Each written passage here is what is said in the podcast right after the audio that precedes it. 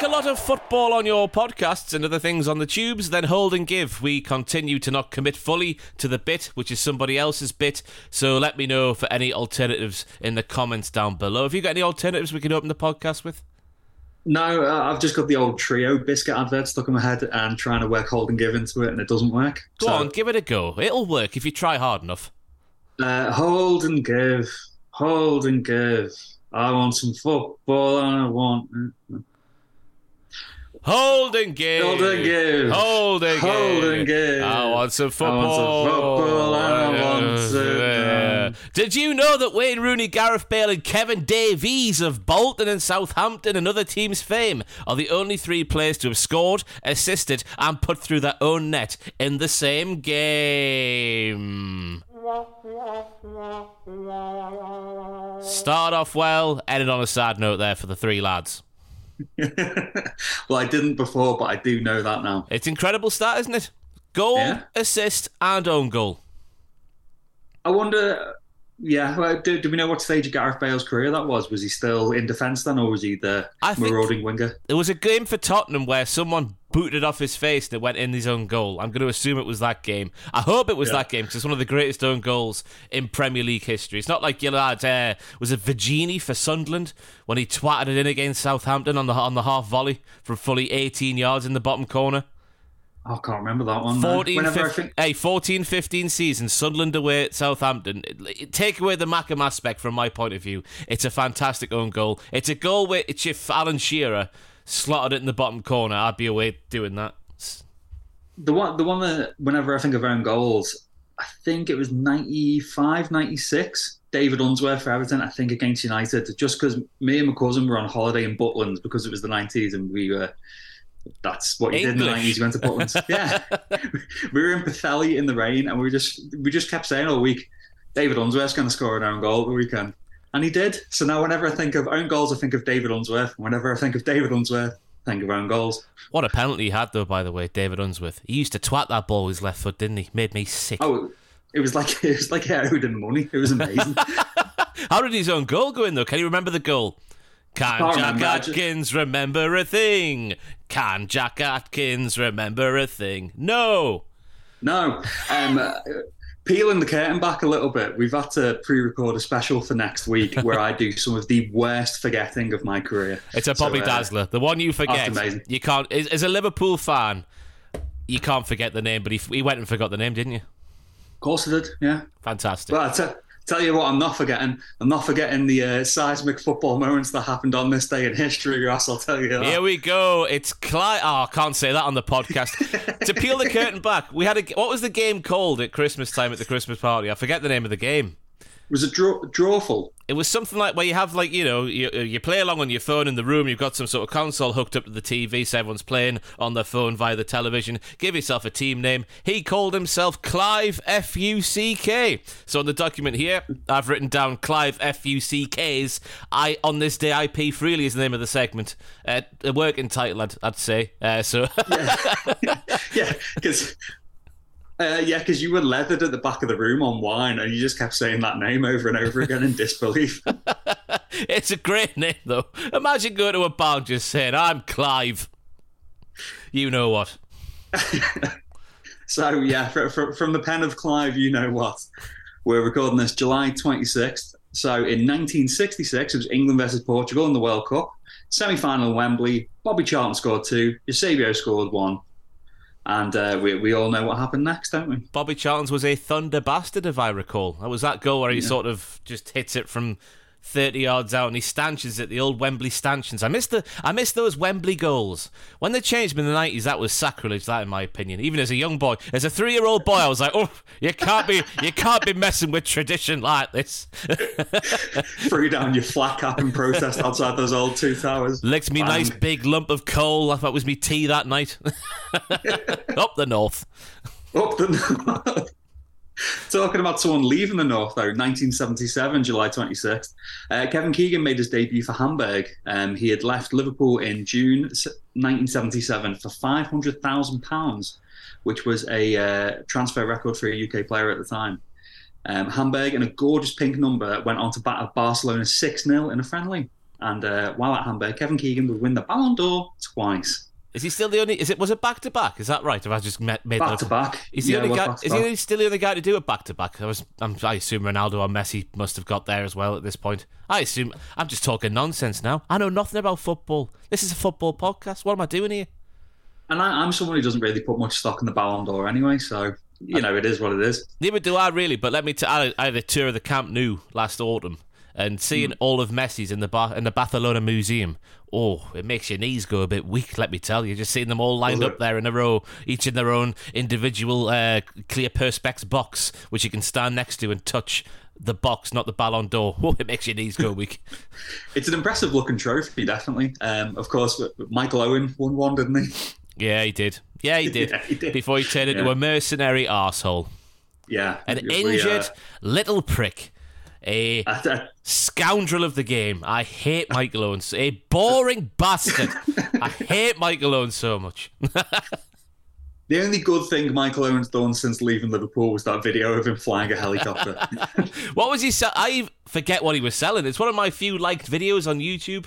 I think I've got like three liked videos. One's like a, a, a workout you should do every morning for 10 minutes because it'll make your life last longer, which I've never done once. And the other one's Michael Owen on this tour going, Oh, we're going to have to come into land now.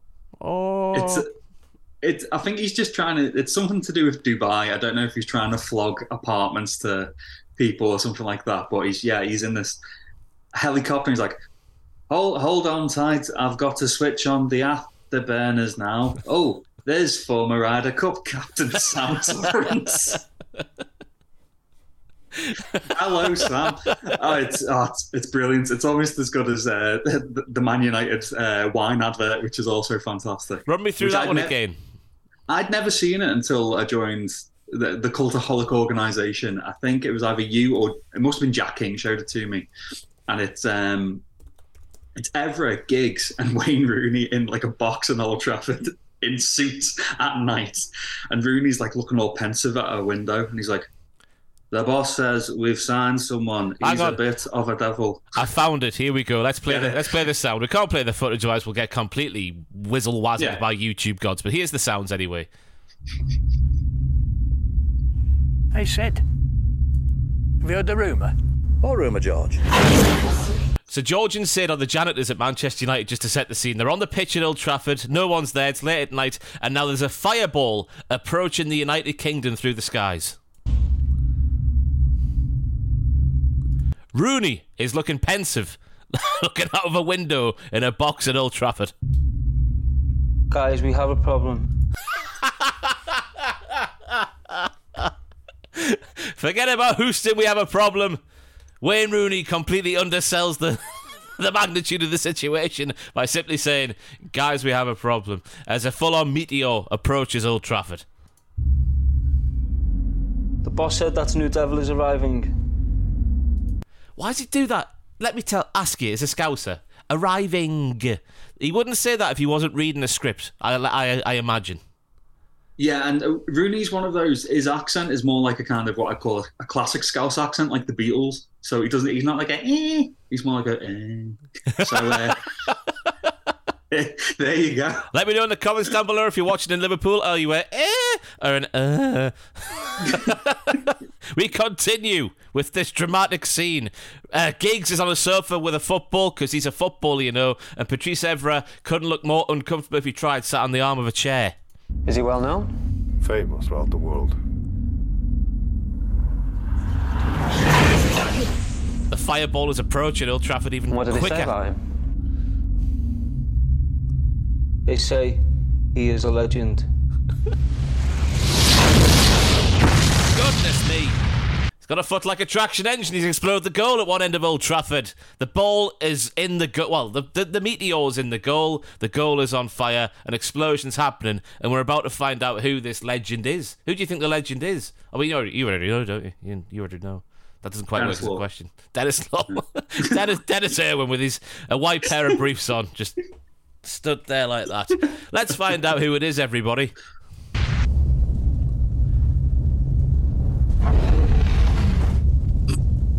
Un nuevo diablo en el equipo. is the name or the thing that's next to a bottle of Casil- Casillero del Diablo Cabernet Sauvignon from Chile. Hmm. The the hmm. look that did you remember the look that Rudy does at the end after the, the, the goal explodes where he's just like and he looks up dramatically towards the camera. It's, it's amazing. Oh, really, really about good. a tour de force. Yeah. Really, really good. Shame he let it down with his uh, his, his, his, his, his speaking work, we'll say, as I do each and every time I'm on a video. So I, I empathise with Wayne Rooney there for once. They say he is a legend. Um, talking of legends, one last on this day after he got sidetracked by great football acting skills. Uh, 2011 uh, on this day, which is I forgot on the date. Is it July 26th? Whatever. This It is, day, yes. You know what it is. Yeah. Um, Chelsea completed the sign of Thibaut Courtois from Genk for around eight million, and then loaned him straight to Atletico Madrid, where he won La Liga, Copa del Rey, Europa League, and the Super Cup. Congratulations to him. Then he came back to Chelsea, usurped Petr Cech from his position. Then they had Petr Cech and Courtois for a season, didn't they? And then uh, Cech went off to Arsenal and just wasn't as good as he once was. I know, but the prime Petr Cech though. Oh. I know. Oh, before before the injury, we speak we speak about this in a certain video coming to the channel next week, don't we, Jarkins? Yeah, yeah, we do. Oh, oh. But uh, that's uh, that's Clive Epps on this. Yeah, On this day, I pee freely. Uh, that's what that segment was. Let us know what you would call the segment in the comments down below. Anyway, onto the football news of the past week. There was a video myself and Owen Mawson did on the channel a few days ago when the news broke. We broke down what was and still is and probably always will be a world record transfer bid, a world record sort of wage package, if you want, as Al Hilal offered 300 million euros, 259 million pounds for Kylian Mbappe. The long-term Real Madrid target has been put up for sale for PSG because they basically don't want him to leave for free next summer. They want to recoup. Hey, hey, Le L'Equipe. Oh no, that's not them. What's the name of the magazine? Recoup. L'Equipe. L'Equipe. L'Equipe. Sounds nothing Yeah. like recoup, does it, Ross? You tit. Uh, but they've sent him home from their pre-season tour of Japan. They don't want to lose him for free, so things are starting to happen now. Uh, PSG apparently thought that uh, Kylian Mbappe had agreed a deal with Madrid to either leave this summer for a fee or next summer without a fee. But now Al Hilal are swooping in there with the 259 million pound offer, but also the 700 million euro a year wage. Let's break it down, everybody. Body, it's 58.33 million euros a month. It's 13.3 million euros a week. It's 1.9 million euros a day. It's 79,900 euros an hour. It's 1,332 euros a minute. It's 22 euros a second. And the best thing about all of this is, Jarkins, it's all tax free. That's ludicrous. Absolutely ludicrous. I don't know what to say, but me and Owen did go a full 15 minutes speaking about this offer, which is we're sat here on Wednesday. We're just recording this before it goes live. The Mbappe camp have yet to respond to the offer. The only thing we've seen from Kylian Mbappe himself is him replying with a series of laughter faces on the Twitter as I try and pronounce this basketball player's name, Giannis Antetokounmpo tweeted Al Hilal, you can take me. I look like Kylian Mbappe, which he does a bit to be fair. So if he gets the position up front, I guess there'll be a bit of a size difference maybe. I assume he's a big tall boy, is Mr. Giannis. Ante Antetokounmpo. I can't even bother. Oh, it doesn't matter. Do, do you want to give it a go? His name, you Uh, it from- Giannis Antetokounmpo. I just call him Giannis. I haven't watched NBA properly in years. I know of him though. He's meant to be very good. I heard the name. Um, Yeah, I remember the, the name being a thing a year or two ago for some reason. I don't know why it was. I think he just burst onto the scene. Micah Richards the NBA. but going back to Mbappe rather than our new favourite basketball player, they are absurd figures. Um, the fact that Mbappe, this reported 700 million a year, would be higher than Man United, Liverpool, and Man City's wage structure for the year, not combined, but just like individually for the top three biggest spending teams in the Premier League.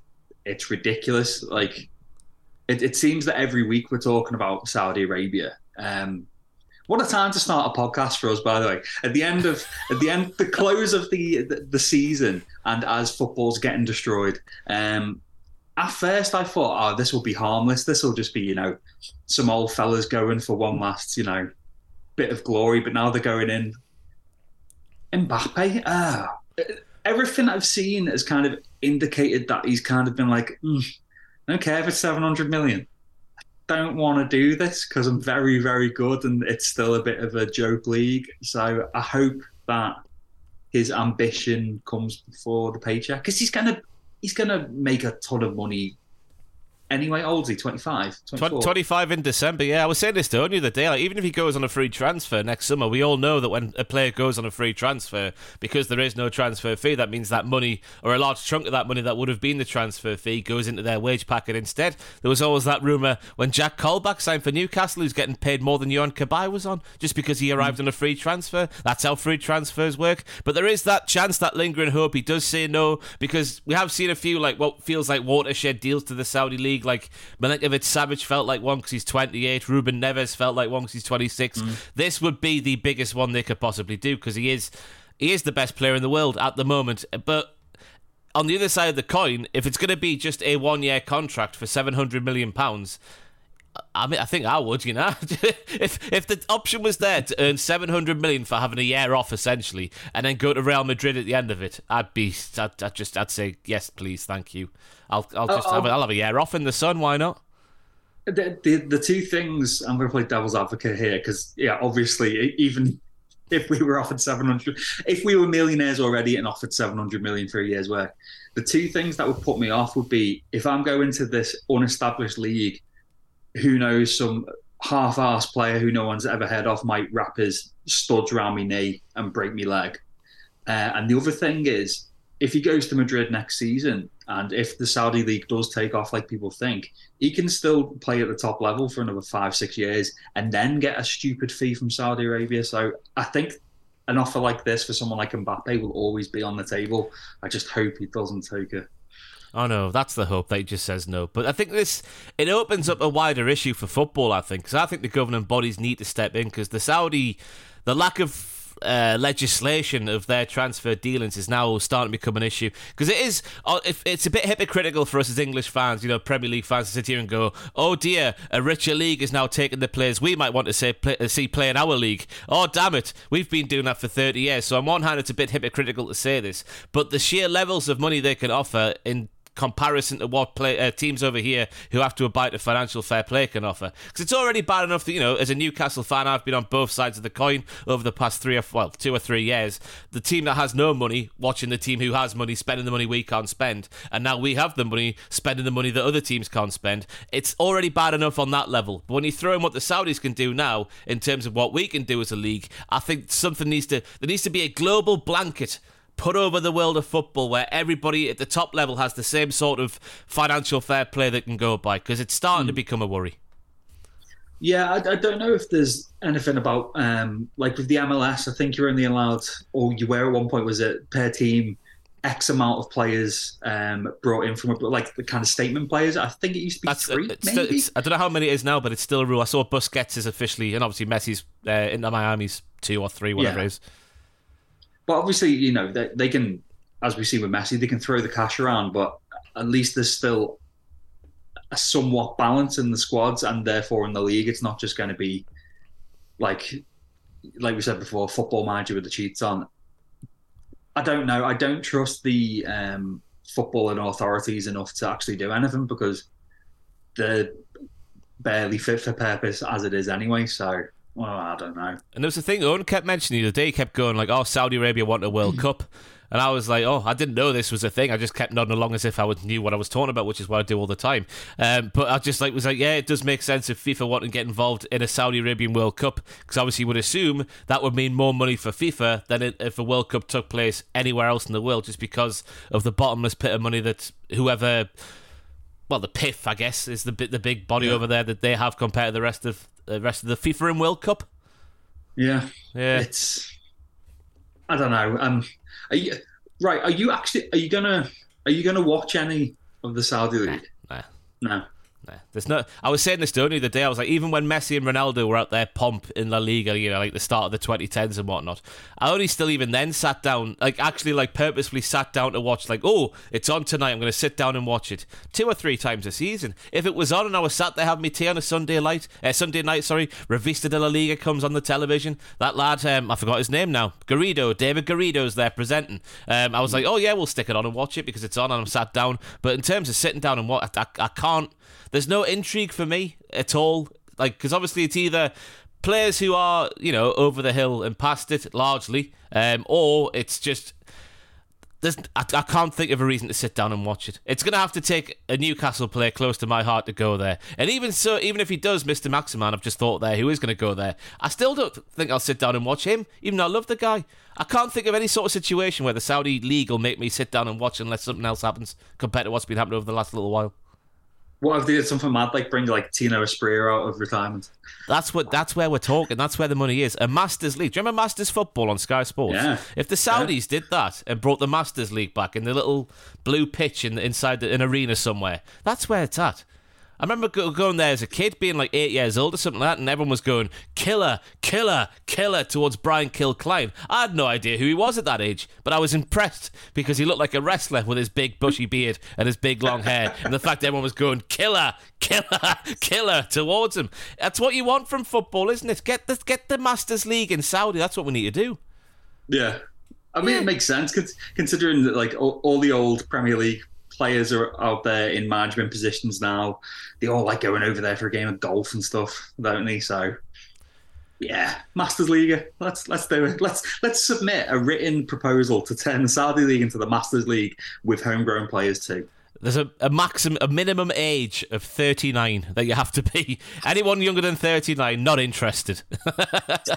Jason McAteer is going to go over and just absolutely tear it up. Was it him and Michael Owen who had had a fight in one, like, fairly recently? In the last 10 years or so. There was some sort of Masters game where I'm sure it was McAteer and Mike Owen. McAteer and someone. I don't know. It was definitely McAteer. Which sort of scout is he? Is he an a eh or an uh?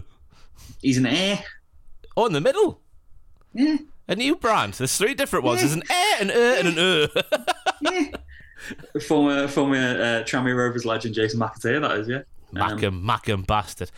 Right, we'll move on because there was a big game overnight. Uh, Manchester United goalkeeper punctures the lung of Wrexham's Paul Mullin during a friendly game. Uh, an inexperienced Manchester United side, it should be said, lost 3 1 to Wrexham in that friendly. Mullin has suffered, he was substituted early on. I thought it was quite late in the game, but it wasn't. It was quite early on, apparently, with that punctured lung. Uh, the Red, uh, Red Devils were later reduced to 10 men in the fiery encounter when Man United midfielder Dan Gore was sent. What a great name for a midfielder.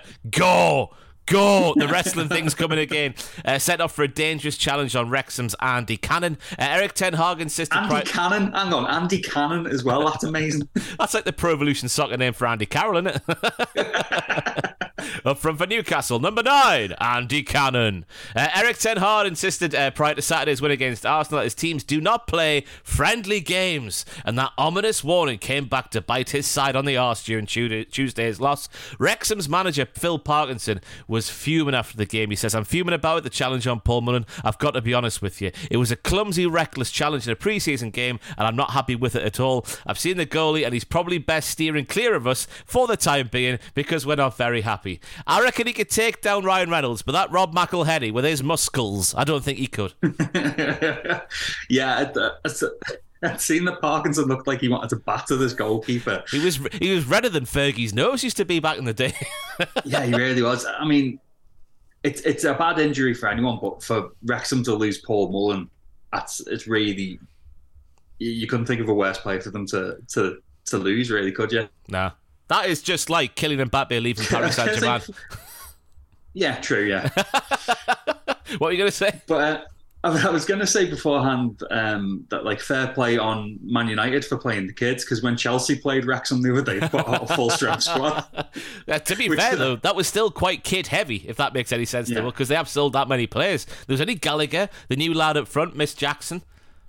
Chalobah was there as well. Miss Jackson. Miss Jackson from Villarreal. I'm sorry, Miss Jackson. Woo! But uh, yeah, getting back to it, it was It was a clumsy, yeah, clumsy challenge. Um, It's not as bad I as Phil Parkinson was making out, though. I've got to say, it was No, late and clumsy, but it, it, I think Mullin's been very unlucky to have suffered the injury he suffered because you see that happen. Not every game, but you see it a fair few times a season, don't you, where the keeper just sort of runs out and shoulder barges the striker who nicks the ball past him. Yeah, I, I've seen. Um, I saw a statement from the, the keeper in question, whose name uh, obviously escapes me, and I didn't write down. but he basically said, that, you know, he, he didn't mean anything by it. He's tried reaching out to Paul Mullin to say sorry and all that kind of stuff. Uh, but obviously hasn't heard back from the Wrexham camp because, like Phil Parkinson said there, he wants to rip his teeth out. But uh, yeah, just clumsy, clumsy at the end of the day. I believe the, the goalkeeper's name was Dave Batista. That's the size It of the guy. yes, it was. Yes, it was. Great yes. spear on the man. Uh, fellow Manchester United news saw their kit launch happen this week. They saw Arsenal's horrible new away kit and said, "Hold me, Glazers!" As they released an even worse one. There, it was. Uh, there's a reason for it looking so horrible. I'm sure you've seen it, Jarkins, with the, the stripy number, uh, the green and the slightly smaller stripe, and then the stripe within the stripe. Doesn't look very nice at all. Uh, the the Red Devils changed strips at the start of the 20th century uh, to feature stripes with various colours, while green and gold and blue and white combinations proved popular on away kits in the 1990s. It's still crap though, even with that even with that reasoning. Arsenal, sorry, Adidas are having a bit of a mare this summer. Yeah, that that United one, it looks it looks like a fake kit. There's something about it just doesn't look real. It looks a bit knockoff. It's like someone tried printing a Juventus kit and ran out of black ink.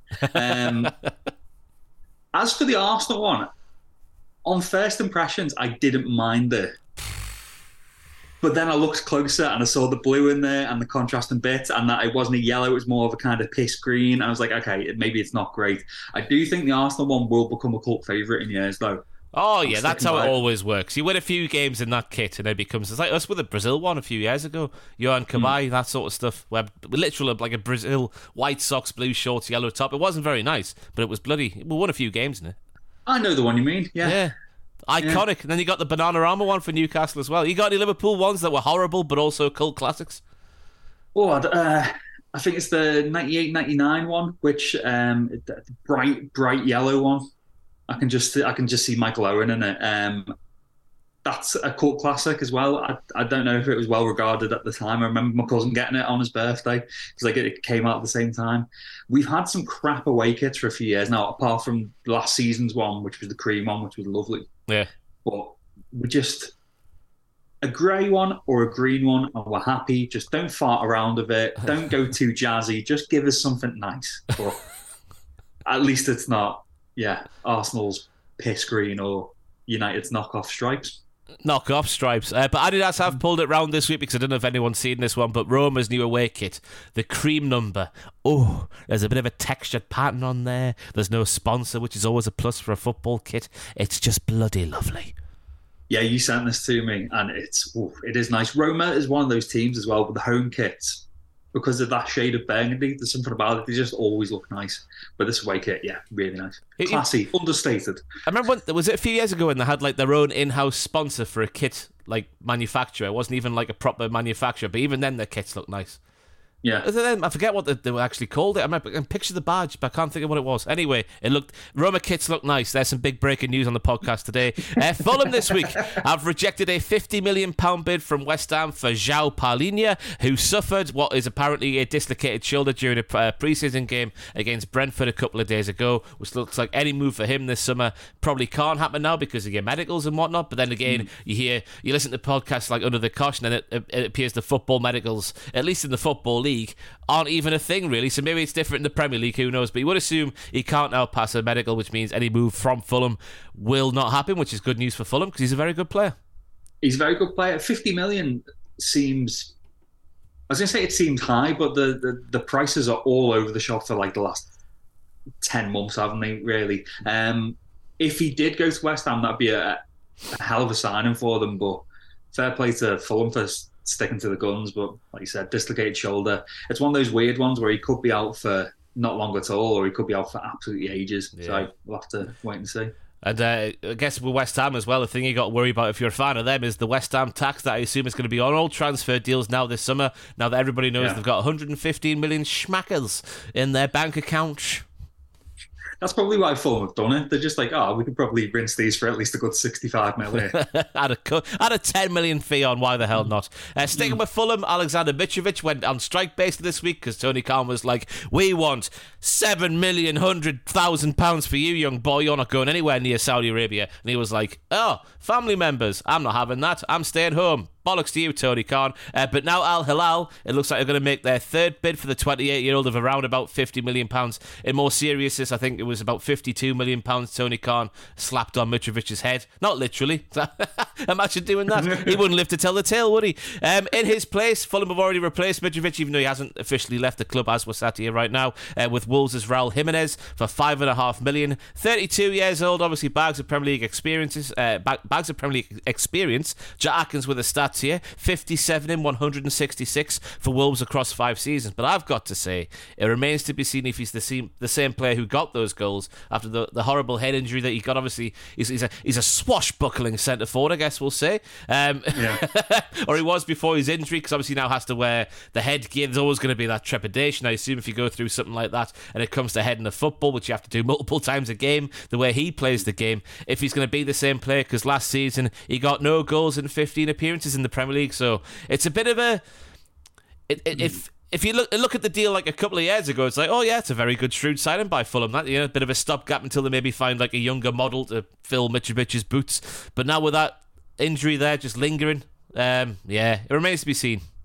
Yeah, like like you were saying, as a stopgap or as a, a backup striker, especially for five million, you, would say it's worth a punt. Um, I didn't realise he was as old as he was as well. Mm. Um, he's one of those players that what 166 appearances across five seasons for Wolves. It feels like he's been around for longer than that.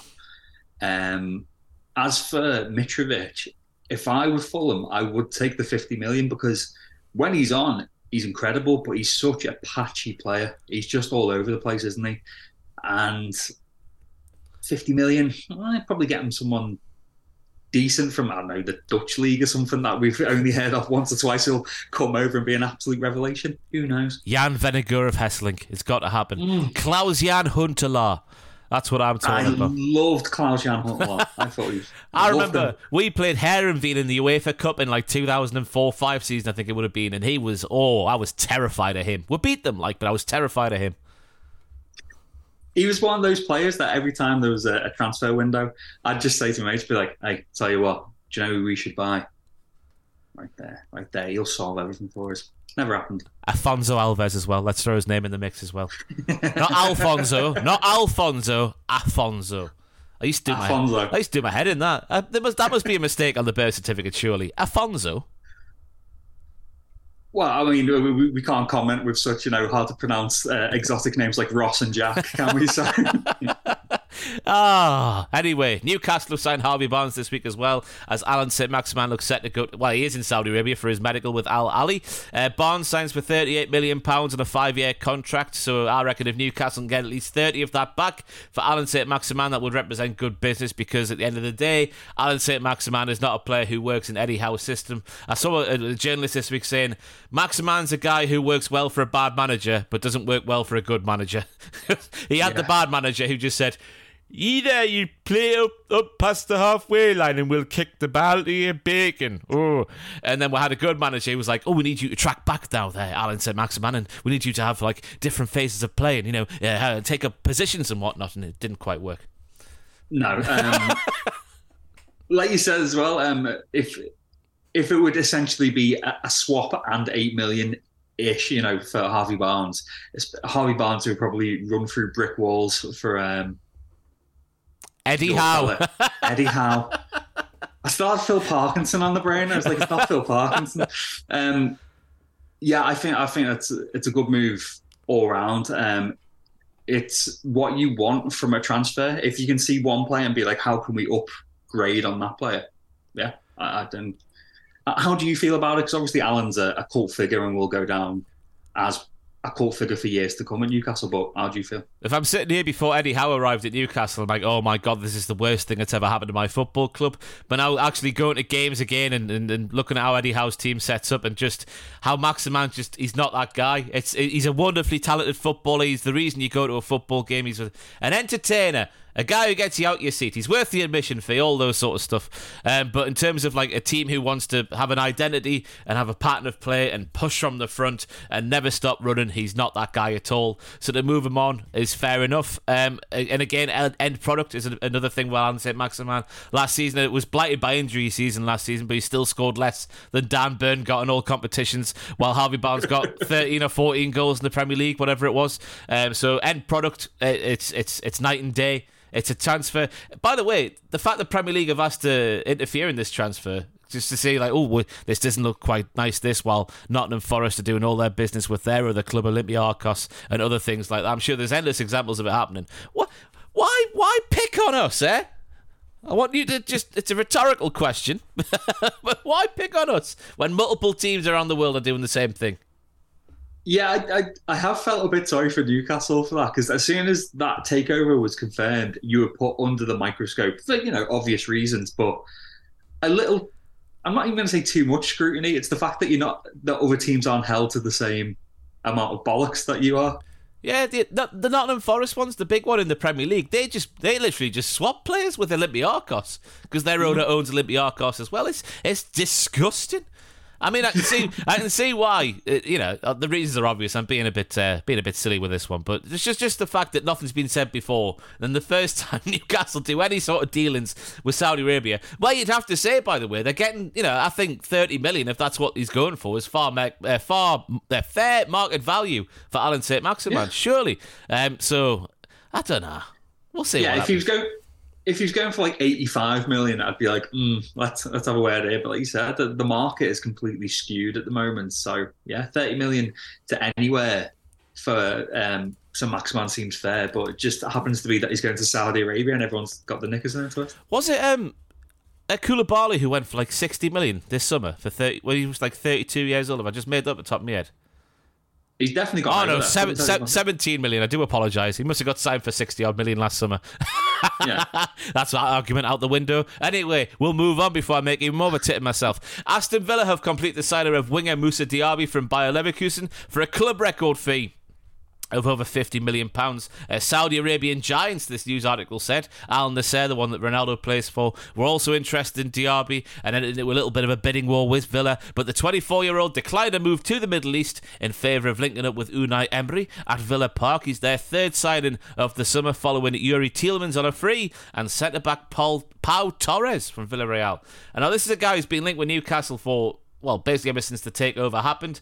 He got linked with Arsenal as well, so he's clearly got something about him. That's all I know about him. Never seen him play. Not going to pretend I've seen him play. He's a winger. He's got pace and tricks. I assume it's a good signing for Aston Villa. yeah, I, I, can assume as much. Like, uh, if if he's coming from um, Leverkusen, fifty million, you hear those and you think, oh well, he can't just be some complete knobhead, can he? Uh, Villa have really been going for it in this transfer window.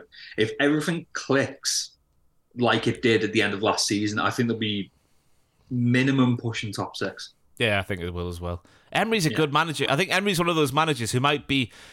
He's obviously the job at Arsenal might have been a bit too big. He might be one of those managers, but a club like Villa, where they're sort of fighting from underneath in terms of like the, the top six, that sort of suits yeah. him down to the ground, doesn't it? And that's where that's where he should be. Yeah, and he, he seems like he's he's got some harmony in that dressing room as well. So, like you're saying here, if uh, Diaby wanted to work with Emery, if that was one of the things that brought him over, then yeah, banging. Because we played them the other day in a pre-season friendly, found ourselves 2 0 down in 13 minutes, ended 3 3 in the end. It was a lovely game to watch. Um, but because uh, New, Newcastle were playing a back three, because Newcastle's got Villa on the opening day of the season. So I think Eddie Howe was trying to, you know, throw them a red herring by playing three at the back, and it just didn't work. it was really bad. They cut us up and like a turkey on Christmas morning. Uh, it was yeah, but they, they, are a very good team. We got we got ripped to shreds by them uh, last season, like sort of springtime at Villa Park. We got beat three 0 It was disgusting. Mm. Did how did Liverpool fare against them last season? Post Gerrard, remember? You can't, can't remember. remember. You should be able to uh, remember. I want to say a draw. Oh yes, it was at Anfield. I predicted that one. That's, yeah, yeah. that's why I remember that one. I think it's one of the only predictions I got right towards the end of last season. but uh, yeah, I mean, I, I, I, still thought that when Gerrard was taking over, I thought, oh, they're, they're going to go absolutely flying. But no, it was Unai Emery that got them ticking into the uh, team that they arguably should have been anyway. Yeah. But, yeah. But as, Yeah. as you were saying about pre-season, though, that's what pre-season's for. It's for dicking around with formations and seeing what works and puncturing Paul Mullin's lung. That's what pre-season's for. Have you seen this Premier League series in America at the minute? There's been bare goals. Bare goals. Let me find the stats um, while you talk about. Do you want to talk about the weather or something? Yeah, it's you know we had a, a bit of sun this morning here, and then it's raining again. Yeah, Right. the, so the only, go on. oh, what were I you was going to say? the, the, the only bit of preseason I've seen so far is um, Liverpool's game the other day. I caught the second half of it, and Darwin Nunez was just romping about having the time of his life. Ah, you're against the all. German second division side. You can't have that one. I know, of course. It's like I said, it's pre-season at the end of the day, but I just I just like seeing him. It's like seeing a horse on the field. It's amazing. Is that the one where it ended like 4 4 against the German second was- division side? Yeah. You yeah. crap. Anyway, Premier League Summer Series over in America started off with Chelsea 4, Brighton 3. Then we had Fulham 3, Brentford 2, Newcastle 3, Aston Villa 3. Plymouth Argyle one. Uh, 4 4 5, East 5 4. East 5 4. 4 4 5. Uh, the, the second round of games is today, by the way, just in case you are in America. Brent, uh, Brentford will take on Brighton. Fulham will take on Aston Villa tomorrow. So Brentford's today, Fulham's tomorrow. Then Newcastle versus Chelsea tomorrow at 1.15 a.m. I will not be there. Oh, I will be there. I've got. I might be there. I'm at Wed. I'll be drunk watching. Hey, I'll be drunk tomorrow. Here we go. I'll be there watching it 1.15 a.m. in my wedding suit. Got a grey number this time, Jack Atkins. Do you want to see me tie? I'm matching with my grey suit. Let me have a look. I got it off Amazon for nine pounds. It came with a tie, a tie clip, cufflinks, and a, a, a, a pocket square for nine pounds. Oh. Look at this with a grey, a grey suit. Whoa! Oh, oh yes. it Oh, looks a lot more expensive than nine pounds, doesn't it? Yeah. oh, the Is, Amazon. is it a matching pocket square? yeah, it's my, there's, there's your pocket square. There's, there's, your, there's your, your, your cufflinks and tie clip. What a bargain for nine pounds. I tell you what, you know, after this wedding's done, I think you should become one of those guys who carries a hanky and just use that pocket square and just start dabbing yourself, make that your thing. I could do with something like that. I'm such a sweaty man these days. It's disgusting. Anyway, speaking of sweaty men, a German reporter brought a Bayern Munich shirt with Harry Kane's name on the back to Ange Postecoglou's press conference the other day, and Big Ange, which I assume is what the uh, the Spurs fans are calling him right now, was not happy about it. Obviously, Bayern Munich have seen two bids rejected so far this summer for Harry Kane. Uh, Tottenham want to keep him with the risk of losing him on a free next summer. And said to the reporter who held up this, the the shirt before the conference began, then sat down with it sort of next to him. I think it was where it was. Uh, did you get a good laugh there? You've come a long way for that. Uh, thank you very much. He said. he seems like a man I would not want to piss off.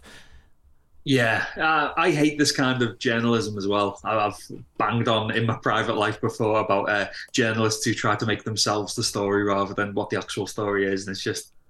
What, what was he expecting was going to happen? Was he expecting Andrew was going to say, You're fantastic. Come on, join our press team. We'll make you the head. In fact, no, I'll get a call into Real Madrid. No, FIFA. I'll make you the head of FIFA.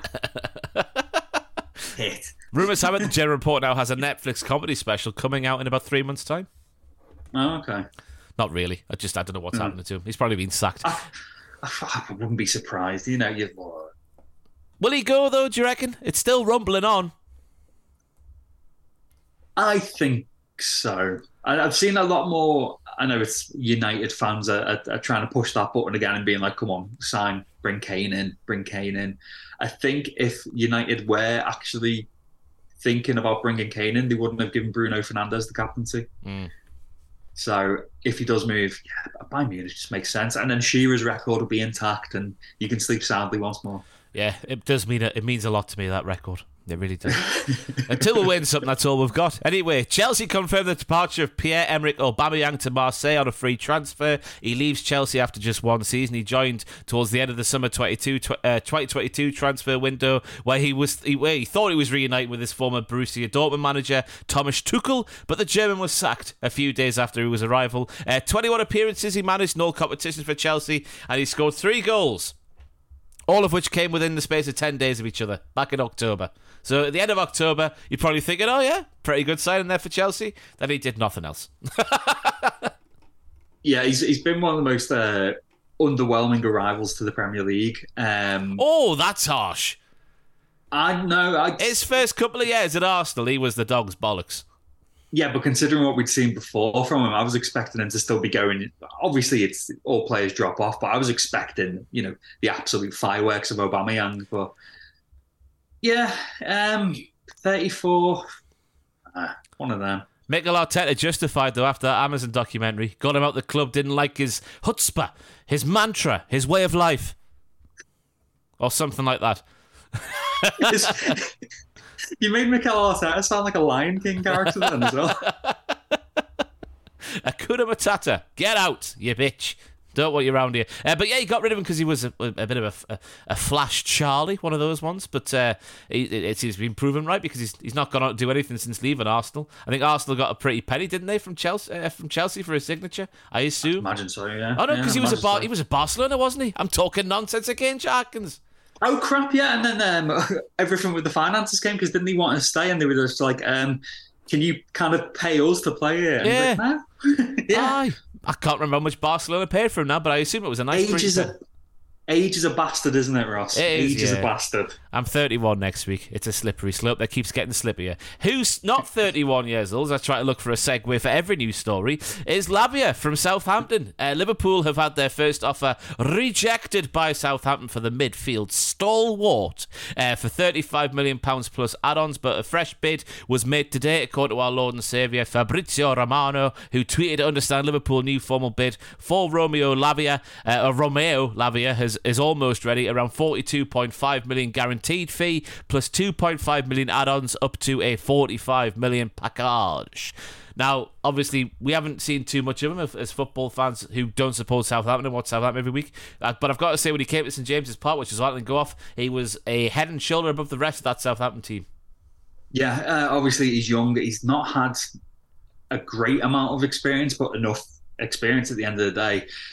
You'd think forty-two to forty-five million seems a bit high, but like we said, inflated market. He's young, and I think either next season or the season after, when he gets to a certain age, he'd be registered as a homegrown player because he's done so much of his training. And Liverpool were dying out for homegrown players, so I think that's part of it. Um, we've been linked with him all summer. It'd gone quiet for a couple of weeks, but now it's ramping up again. So, yeah, um, I'd, I'd like to see him as an understudy, but we don't know what's happening with our DM situation. So, which we'll come on to in a minute. Well, yeah, one's gone, one could be going. But Lavia, I've just looked at his birthday here, the 6th of January 2004. He's younger than my niece and nephew. I had pubes then. my pubic area is older. Well, not just the pubic area, but my doesn't matter. Shut up, Ross. He's young. That's all we're saying here. Our own mortality is becoming harder to grasp every single day. Anyway, the organisation behind the Premier League's Rainbow Laces campaign, Stonewall, have issued a statement ahead of Jordan Henderson's proposed move to the Saudi Pro League. It's not even proposed anymore. He's already training with them, isn't he?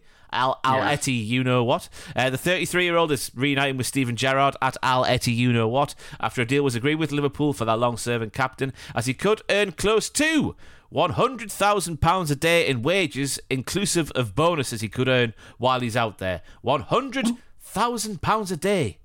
A day? According to uh, 90 Minute Football, who are quite a reputable source with Graeme Bailey and people like that, £100,000 a day. Oh yeah, cause yeah, yeah, because it was seven hundred ish a week was being banded around, wasn't it? I've also heard three fifty, but tax free at the end of the day. A lot of money anyway. A lot of money. Uh, Henderson's uh, proposed switch has, gen- well, his switch has generated a huge interest because of his vocal support uh, for the LGBTQ plus community. In the past, obviously, homosexuality is punishable by death in Saudi Arabia, which is why he's going to play his football as it violates the country's laws. But um, somebody has uh, was uh, Robbie de Santos has spoken out about this. He is the uh, the oh who the hell was he? The director of external affairs for Stonewall. He said we are grateful to Jordan Henderson for using his platform to stand up for LGBTQ plus inclusion in sports and fitness, including uh, by wearing our rainbow laces. In the 10 years since our campaign started, public attitudes towards LGBTQ plus people in sport have impu- improved considerably, and it's all thanks in small part uh, to uh, bold allyship uh, from athletes such as Henderson. I guess the main sort of sentiment there is a nice way to look at it, that you could go there and sort of start to change things in the way that's you know what I'm. It's going to be a really hard position for Henderson to be in. Is all I'm thinking. Yeah, it's yeah, because if Saudi Arabia want to, you know, the all this talks of sports washing across all different types of sports, if they're trying to present this new image of the country, they're trying to present themselves as a kind of more modernized country, then you, we are going to need to see people trying to change attitudes. I know some attitudes have changed around there with regards to like women's rights and stuff like that, but still a long way to go.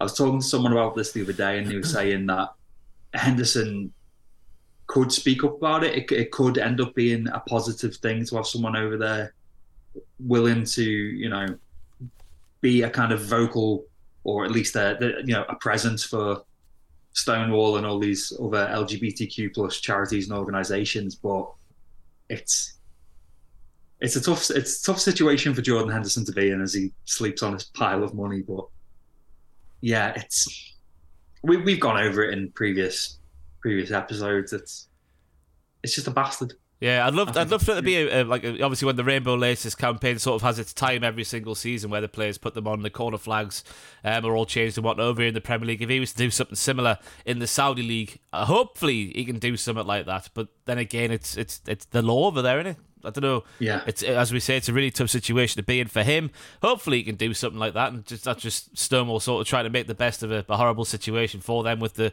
obviously the statements that Henderson's made quite publicly in the past. Yeah, if if if he is able to do anything like that to reiterate his support for these causes, then you know, I'll uh, take back some of the stuff I've said about this transfer. I mean, if he's made his bed, he's got to kind of sleep in it. If you know what I mean. So, yeah. Yeah. Yeah, I didn't know if you finished your sentence there. Anyway, more Liverpool to Saudi Arabia transfer news potentially here because Fabinho, when I was in Benidorm, he had agreed to move to uh, Saudi Arabia, but now it was Al Ittihad he had agreed he's moved to. Uh, but the, apparently there was an issue relating to the payment structure of Al Ittihad's offer. Uh, the Brazilian is now expected to, re- to, return to Liverpool training until the situation is resolved. Uh, the 29 year old's got three years left on his Anfield contract and was previously given permission to undergo a medical with the Saudi champions and join up with the likes of Benzema and Kante and Nuno Espirito Santo. Um, there was rumours that his dog was illegal in Saudi Arabia. Now you've got your ear to the ground in that city. Tell me more about this situation. What my ears to the ground in Saudi Arabia? In the, in the People's Republic of Liverpool, where Frenchies are allowed. yeah. apparently, I, I, think it's been kind of shot down. Um, that he's, he's he's got French bulldogs and they are banned in Saudi Arabia outright. I think I don't know if it's a blanket ban on all kinds of bulldogs, right? Because obviously, if, if, you've ever met a Frenchie, the soft as bollocks, aren't they? Yeah. Um, but they're, they're banned for being dangerous animals. So I assume it's just kind of like squat dogs, like bulldogs and pit bulls in general, kind of thing. But um, if I I wouldn't as much as you know, forty million for a twenty nine year old Fabinho, whose legs looked like they'd gone last season, was nice, and obviously Liverpool have signed off on it. All parties have agreed to it. It's just trying to get that last few hurdles. Um, if we do get Lavia, and even if we keep Fabinho for another season, I'd kind of be in favour of that because mm. um, he showed that when he when he had a bit of a rest last season, when he was dropped in favour of Stefan Bajcetic, give him a bit of a rest, let him kind of you know heal up and get his get his engines going again, and he could still play. Yeah, obviously wasn't the Fabinho of three seasons ago where he was an absolute destroyer. But if we could keep him for another season and bed in Lavia if that deal goes through and continue Bajcetic if we're going to tr- keep trying to play him in the six, I think that's that'd be great. Yeah. But on the other hand, forty million would also be great. So because you could go get somebody else younger, a younger model, couldn't you, for that sort of money? Surely. Exactly. I think it's a win-win for Liverpool. There was rumours in the week that when this deal to Al had started going on shaky ground, there was rumours that Bayern Munich were just like, "Well," and we were just like, "All right, okay, let's let's see how this uh, all pans out." Then. Yeah, Bayern Munich with them. They love an experienced Premier League player, don't they? Oh, they love it, yeah. Uh, anyone else, they should be like, oh, 29 is a bit old. The German league is just like, oh, nice in his prime, bring him in. uh, Man United news once again now because they complete the sign of Andre Onana this week for around £47.2 million on a five year deal from Inter Milan. And he's chosen to wear the number 24 shirt. He was expected to be handed the number one shirt because obviously David De Gea left the, uh, left the club at the end of the season there uh, in a horrible way. A horrible, disrespectful way to treat a club legend such as David De Gea. But Onana instead has taken the 24 shirt that he's worn at Ajax and at Inter. Uh, Onana is the first Red Devils player to take the number 24 shirt since Timothy Fosu-Mensah who left the club to play for Bayer Leverkusen in 2021. Um, I think Wesley Brown uh, wore the 24 shirt for a number of years before he switched to a 6. And I also believe that Darren Fletcher loved the 24 shirt for all of his time at Old Trafford. It's, it's the famous Man United 24. They always go on about the famous number seven. No, sir, it's the famous 24. It is the famous Uh, 24. I'm surprised it's taken the, this long to finally complete the deal because this has been rumbling on for weeks now, hasn't it? That's how Man United do business, though, isn't it? They take ages to get stuff done. Ages. true, yeah. It's everything's protracted. They love a protractor, don't they? That's how protractors work. what am I talking about? Get your protractor love- out. they love a set square and they love the half a circle one. Aye. And a ruler. Yeah, ruler. Yeah. Erik Ten Hag loves a ruler. I don't know why. Uh, Man United have also confirmed that Bruno Fernandes is the new club captain at the end of the season. Obviously, Harry Maguire was stripped of the captain's armband last weekend after falling down the pecking order uh, under Erik Ten Hag. Just eight Premier League appearances last season for Harry Maguire. Uh, but the Portugal international, this is Bruno Fernandes, was basically the on- on-field captain last season. He was the captain in the Carabao Cup final, uh, the captain in the FA Cup final. He was the on-field captain while Harry Maguire sat on the bench. I hate Bruno Fernandes. I hate Bruno Fernandes. He's a little rat, isn't he? Um, I'm surprised they've made him captain because he, he gives me the impression he's one of those players that well, we saw at um, Liverpool against Man United last year. If things aren't going his way, he throws a hissy fit. And Yeah. surely that kind of mercurial personality you don't want trying to be the voice of reason if things are all kicking off. Yeah. Um, and like like I mentioned before, I, I, I think if Manu were to make a concrete offer to Harry Kane, they would have kept the captaincy free. Because They couldn't sign him and put him straight in as captain, could they? He's not that. You can't do that. Can that would that would upset the apple cart. yeah, but if the amount of money they'd be paying for him, the amount of money he'd be on England captain as well, I think there'd be enough in there where they'd be like, okay, I can't, I, I guess, yeah. Big news about Harry Kane, by the way, this week. He did very well on Hot Ones. He was struggling with the first wing, but he made it all the way through. And fair play to him. As an English man oh. who obviously doesn't have a very good palate because none of us do over here, do we? All of our food is crap. Isn't it, America? All of it's rubbish. The fact he made it through all the way and didn't even cry too much is a testament to, to, to king and country. Yeah, and this is a man who thinks that may- Harry Kane's a man who thinks that mayonnaise is spicy as well. So yeah, Uh, but Bruno Fernandes, just as a leader, I can't. I, uh, I'm just trying to put myself in the shoes of a Manchester United player. I can't follow that man as a leader of my football team because he spends that much time on the floor but never gets injured. He's a fraud, a fraud and a shyster. who who else? In Rashford maybe, or Give it to Casemiro. Give it to Eriksen, Varane, yeah, Luke Shaw. Eriksen's there. Give it to Onana. Why not? Why Yeah. not? Anyway, more, more Manchester United news because this week they've also signed Jonny Evans and Erik Ten Hag has explained why the bloody hell they've signed a 35-year-old on a short-term deal that runs out before the Premier League season even gets going. Uh, obviously, Evans spent 11 years on the books at Manchester United, previously played 198 games between 2004 and 2015. Erik Ten Hag has been speaking to MUTV and he said he came to train with us to work on his fitness, and when I said yeah. That's like what's that's what Usher says, isn't it? And when I said yeah, yeah, yeah, uh, not all the players are in. Internationals are out, still having their break. So I thought it was a good idea to help each other out. Jonny can work on his fitness, and he can help us out. So he's just there to fill the numbers in until the internationals come back, and he'll be booted out to find a new club. Yeah, because we were theorising that it's it's slightly saves his bushes, doesn't it, than bringing him in as trialist or whatever. But fine, uh, Man U, the an odd team, they can spend their money however they like. If that even means making Jonny Evans a part of the squad again for I don't know that pre-season tour, then fair play to them. I think Up he the was- Jonny Evans. Up the Jonny Evans. Well, ah, he's a Mackem, is he? He's a Mac. He started his career at Sunderland, didn't he? Well, he had a loan at Sunderland at the start of his career. Mackem, dirty Mackham bastard. Um, but he was part of the team that lost to Wrexham. Part of the, the young gaggle of youths, the the the the the the, the, the, that represented Manchester United today. Wasn't he, Jonny Evans? He lost to Wrexham Yeah. three one. So it's I don't know if it's going well or not. I assume it's good. He seems like a nice guy. I don't know what I'm talking about now. Just rambling. Anyway, Riyad Mahrez, Al Ahli have agreed a fee for the Manchester City winger. Another one bites the dust. Uh, Mahrez is set to go to Saudi Arabia for 45 million pounds a year on the table for Al Ahli. Uh, he's set to join the team that has Edouard Mendy of Chelsea and Roberto Firmino. Oh, Bobby Firmino from Liverpool. Oh, Yeah, Bobby, um, Bobby, Bobby. Mahrez as well. I mean, I was going to say I'm surprised City let him go because he was one of those players that, whether he started, whether he's an impact sub, whatever, he's he's class, he's absolutely class. Um, have City made any major incomings this season? Not in terms of just-. Well, Kovacic, they've signed. Yeah, Um, there's another midfielder I've forgotten. Let me just talk, talk amongst yourself there, Jaggers, while I look at their transfer business. yeah, because everything this week has been saying that they're still trying to go in for Gvardiol for about 100 million. Yeah. Uh, but obviously, the like you said, Kovacic has come in and uh, maybe some others. Of course, I can't remember. You know me. It's just Uh, no, it's, it's it's just Kovacic. Kovacic is the only one so far. Um, they've Yeah. they've they've had they've got back Issa Kabore from Luton, end of loan.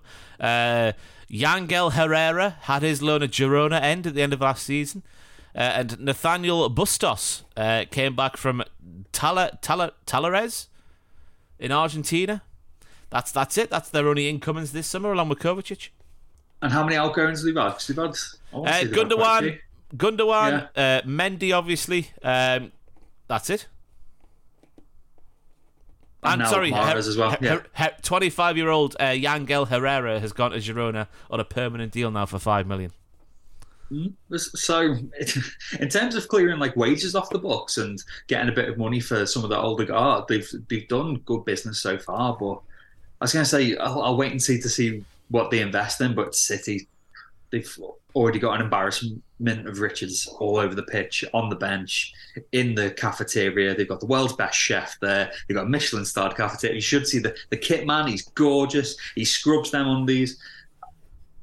I tell you what, their kit man, in all seriousness, has the shiniest head in all of football. It's lovely. He's the little fella who always has to strip down to his underwear and do a slide across the dressing room floor whenever they win a trophy. Have you noticed this?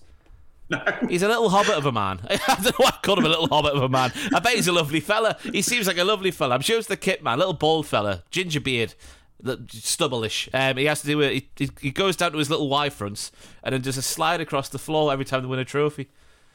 Yeah, well, every time City win a trophy, I usually switch off my TV in disgust and have a sulk for about 10 days. That's probably why I've never seen him. You always see him on the social medias afterwards, but you would you would assume that Manchester City have got seven replacements lined up for Riyad Mahrez because even still last season, I assume he would have played more games than he missed. Oh, he definitely played more games than he missed. We don't try to say? He was still a very important player for them last season.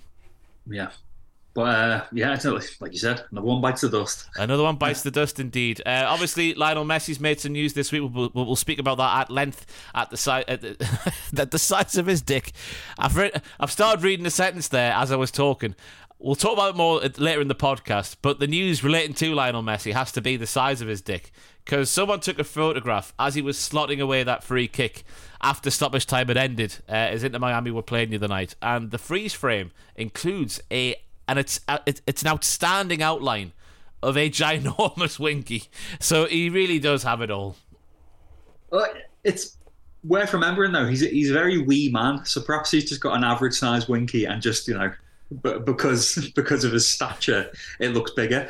Who knows? But when he was a, a child at Barcelona, oh no, I'm not going to say that. What on earth was that? Where was that going? Let's. This I was going to say, I was going to say something about you know the growth injections. The oh, This isn't the BBC. Let's move on. Goodness me. Aye, the got- and Give podcast where we fly by the seat of our pants I was gonna for say- ten weeks on the bounce. when I started doing this podcast, did it when we talk about Lionel Messi's dick? Never mind what it was like when he was a wee boy. Bloody hell, Oh. Jarkins. Yeah, oh come on, you put words in my mouth there. Hey, I haven't. Now, I, I, I'm, feel terrible for the way I've, I've, I've put together this new segment because there was two sad deaths this week in the world of football. There was former Sheffield Wednesday, and Nottingham Forest, uh, Chris Bart Williams midfield. Sorry, former Sheffield Wednesday and Nottingham Forest midfielder Chris Bart Williams passed away at the age of 49 on the 24th of July. Uh, before his death, Bart Williams had been living in the USA where he ran a football training and recruitment courses for American colleges, which is nice to see. You know, doing some Yeah. good there. He obviously played as well as for Wednesday and Forest, Charlton and Ipswich. He was, I just remember him as a, a leggy centre midfielder, just one of those ones who was in the Premier League for ages. Yeah, most of my memories of him come from um, Panini sticker albums. you always seem to get a Chris Bart Williams in every other pack. Uh, yeah, 49, no age, no age, as they say. Yeah, no age. And as well. There was Trevor, Fan- uh, Trevor Francis, who was uh, British football's first one million pound player. He passed away this week at the age of 69. Uh, he was capped 52 times by England and obviously famously scored Nottingham Forest winning goal against Malmo in the 1979 European Cup final, where I'm sure he was signed in the February of 1979. Didn't play in the semi-final of the quarter-final, the quarter-final of the semi-final, and then rocked up in the final and got the winner. I'm sure that's the way it happened.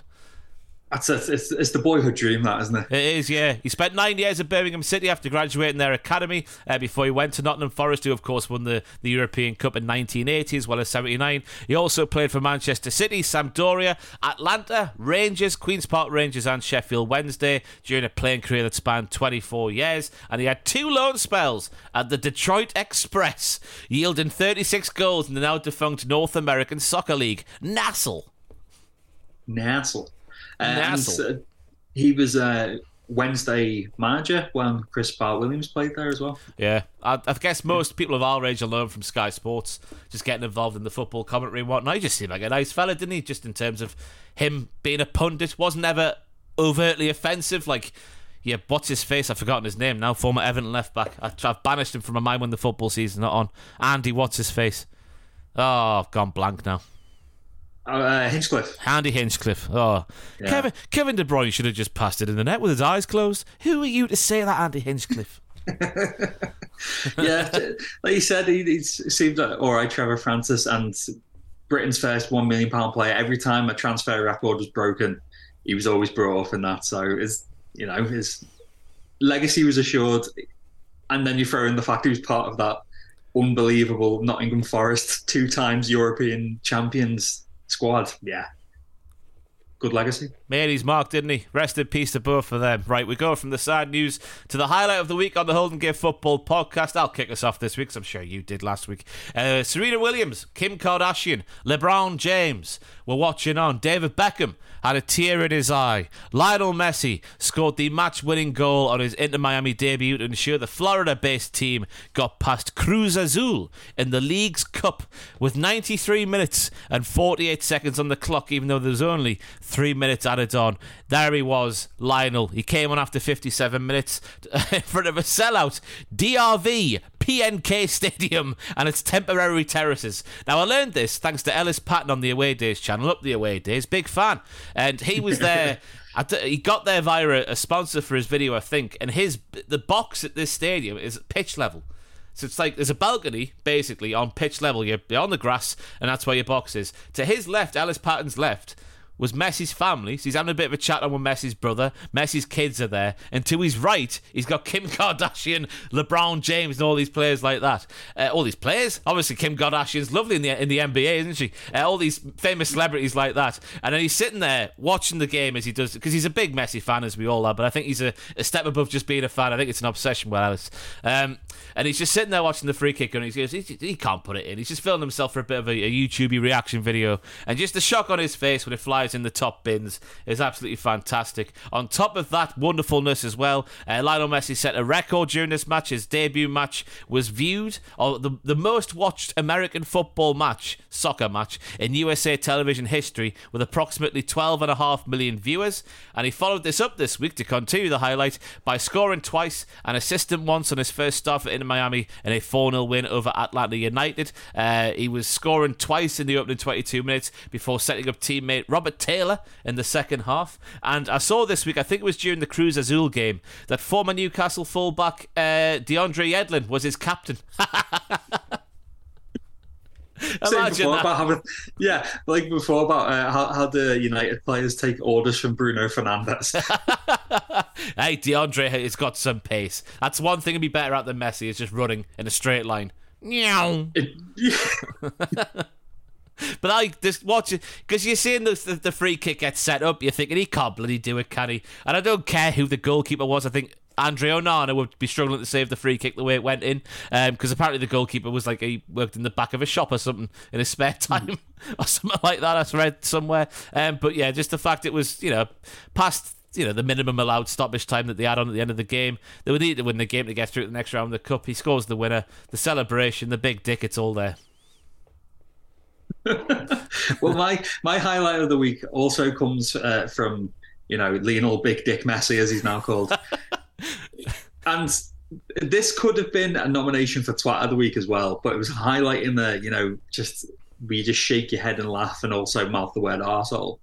You're saying um, about uh, the game the other day, Messi played into uh, Miami, scored two, opening 22 minutes, set up one, was subbed off at the 78th minute, and the crowd absolutely flooded out of the stadium while the game is still going on. And it was a highlighting just that, you know, you just like, you're aghast and you're just like, oh, this isn't football, but it was quite funny at the same time, wasn't it, really? but the amount of people, it was just like, right, Messi's gone now, come on, let's let's go tailgate or something. I quite like tailgating, it looks quite fun. But they were just like, let's let's let's all get off and get a branded hot dog and a shirt from the club store. I tell you what. Yeah. By the way, Ellis Patton buys a, a, a, a in a Miami shirt before that uh, Cruz Azul game, and I think I'm, I'm trying not to misremember this. I'm sure it cost him 140 pound for one shirt. Whoa. 140 because he like they had like little gazebos set up around the ground instead of like the, the official club shop. 140 quid. Did he get the pink one or the black one? Pink, I believe. It's a nice kit. Yeah, Not I'll- 140 quid's worth of nice, but I'll stick. nice. I'll stick with my nine pound one I had on the podcast last week off uh, DH Gate. Up the DHK. Up the DH gate, indeed. Um, but yeah, that the, what Messi's going to bring to that league, it, I guess, with the help of Apple and the other company that was involved, I've forgotten now. Who was it? Uh, Oh, Coca Cola. I don't know. whoever it was. He- he's going to bring a lot that league, isn't he? He's all right, isn't he? That Lionel Messi. Um, Yeah, so he's yeah, not bad. The, the highlights of the week have been Messi related. The twat of the week. I'll let you go first this week, Jarkins. It's Bernardo Silva. Um, Just in case not really. people are newcomers to the podcast, where's the hatred for Bernardo Silva come from? I, he just hates Liverpool, treats us with no respect. So as a, as a result, he could, you know, save orphans from a burning building. I'd be like, ah, but he's a disrespectful, disrespectful little gimp, isn't he? Um, he's not really my twat of the week this week. My twat of the week this week is um, Nike, uh, the you know American sportswear uh, giant. Mm. So obviously the, the Women's World Cup is currently ongoing. I you could argue it's the biggest Women's World Cup ever. There's more eyes on the competition. There's more eyes on the, the women's sport in general. Um, England are going in. You know the one of the favourites for, for the for the for the cup after the triumphs in it was the Euros. Yeah. Um, one of England's standout players, goalkeeper Mary Earps. Uh, England, Manu number one, considered by many the best keeper in the women's game in the world, and Nike haven't made a women's goalkeeper top available for purchase. Um, Earps herself has apparently offered to fund the shirts being made. Uh, has apparently been shot down by Nike. The FA have done nothing to jump in. You can buy uh, shirts for the women's team, but you just can't get the goalkeeper top. And Earps herself has put out a quote saying, "There are people who have spent a tremendous amount of money on outfield shirts and then put Earps number one on the back. That doesn't sit well with me either." You know, Millie Bright spoke to me a couple of weeks ago and said, "Mary, my niece is desperate to get your shirt. Where can I get it?" I replied, "You can't. It doesn't exist." I think that's a huge problem. I think a scary message is being sent to goalkeepers worldwide that they are not important it's a hell of a faux pas. Um, I've written extensively about Nike in the last few years. Um, I, I do bits for a, a business magazine as well, and obviously after the Colin Kaepernick stuff and taking the knee, and Nike turned it into a very successful campaign, and they were trying to put themselves forward as a very progressive company and looking at you know social, uh, racial issues. Um, they've supported LGBTQ plus um, athletes. They've supported trans athletes in sports such as as skateboarding, and then for them to say here, it's just like, oh, can you can you make a, a women's goalkeeper shirt? And they're just like, not worth it. At the end of the day, is it? It's it's going to cost us money. It's just like, oh, nice one, lads. You've uh, you've undone all the, the the good work you've done the last few years. That's a massive. As being a kid and a football fan, a massive part of it is getting your shirt with your favourite player on the back of it, isn't it? And obviously, Yeah, Met- exactly. what Earps has done, like over the past few years, especially for England, there's going to be a fair queue for you know goalkeeper shirts with her name on the back, isn't there? It's just it's. I don't know. It's a banging shirt to be fair as well. I mean, Yeah. that's the main issue. It would sell well because to find out. I mean, that blue England away shirt, the for the for the, the women's team, I, I was I was debating getting one. It looks lovely. Yeah, they are nice. And I, I read an article about it as well. Someone said, take fans out of the equation. What about Mary Earps' family, who might want a shirt to wear when they're cheering her on? It's just, as we say every week, it's grubby, Ross. It's a bit grubby. It is a bit grubby. It's a bit grubby and disgusting. Yeah. What else is You went quite scouse there. Did I? Disgusting. Yeah. Uh, what else is disgusting is Erling Haaland being awarded a man of the match check for 1 million yen this week um, after Manchester City uh, versus the Yokohama F. Marinos, I think you, you call their name. There's, there's a little bit of Spanish in my voice for some reason. Um, but Manchester City beat them 3 5 in the game. Erling got uh, a couple of goals um, and he was given the man of the match award and also a check for 1 million yen because he needs it. He's he's he's struggling to put bits together at the minute. It's a cost of living crisis and whatnot. So let's give him a million yen as well. You keep going. I'm going to get up my. um Is this because you want converter. you want to know how much it is in pounds sterling? Because I've got it right in front of me right now. Have you got it right there? Have you? It is five thousand five hundred and eight pounds. That's nothing to him anyway. But also, what, what's wrong with like a little crap trophy that he's never going to look at again and probably auction off? Well, let me tell you, Jargons, it's because that game was the J League World Challenge 2023, powered by Docomo. I, I love a crap preseason tournament. They're amazing. I don't even think it was a tournament, though. I think they've only had one game. Let me check Manchester City's fixture so far this summer. Uh, Yeah, Man City it's a- results. Preseason, all rules go out the window. You can name a, a squad of 22 and have a different 11 every 30 minutes if you wanted. Even, I mean, that doesn't work mathematically, but you can have you can have a one match tournament in Japan. Who's to say you can't? Me. It means so much. You know when you type it on Google, like certain like Manchester City results, and you just bring up the, t- the the table with all the results on. So it goes it goes City four, Real Madrid nil, Manchester City two, Man United one in the FA Cup final, Man City one, Inter Milan nil in the Champions League final. Then the next result is Bayern one, Manchester City two from today's game. So the the Japanese challenge doesn't even exist in in Google land, uh, which tells you all you need to know, I guess. It's not even on the fixtures for goodness sake, but this Bayern Munich friendly today is. And the Athlet- I- I- and the Atletico game they have in a few days' time, that's on there as well. It's disgusting. Not even counting he's getting a check for around one million yen. it's a pre-season friendly for goodness sake. Save the yen for when it matters. Isn't it annoying that five grand to Erling Haaland, he's probably never even going to cash that check? No. If someone gave me a check for five grand right now, I'd be running down the street with me bum out. I'd I'd be faint. so happy. I would sit in this chair and just flop on the floor like a fish. Five grand. That'd be nice, wouldn't it? it would be a nice thing anyway. Anyway, Haaland, Erling Haaland got that one. I don't know why it was a thing. It annoyed me when I saw the presentation taking place. Um, I don't know why it even annoyed me, but it did. Just the fact he's there with one million on a bit of paper next, or a big bit of card next to him, it just annoyed me. Twat of the week goes to the Japanese league who put that game on.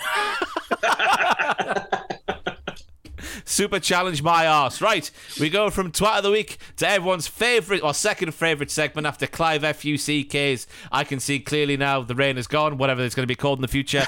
what happened to that Wonder Kid? And this is one that I think you especially will be excited by. It's Freddie Adu. Yeah, that, that was the Freddie Adu class in there. We spent five grand on that. That's why we want to check. Thank you to the nation of Japan uh, for the five grand in, in, in funding that air horn. Yeah, for the for the Freddie Adu uh, klaxon there. Um, so obviously, football manager legend Freddie Adu. I think he was voted the, the greatest football manager legend of all time, wasn't Football Manager 2005, Freddie Adu, Yeah. DC United. If you signed him, it was the key to the kingdom. Yeah. But in in real life, um, they called him the next Pele. Uh, they were hoping he was going to be the proper first ever US soccer superstar. You know, you could take your Landon Donovan, you could take your Kasey Keller and shove him up your ass. it was all going to be Freddie Adu.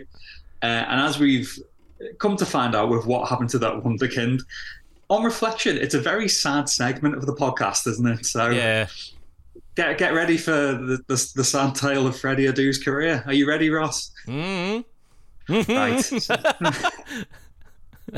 so he was Ghanaian born, moved to the USA when he was eight. He was quite simply a youth footballing prodigy.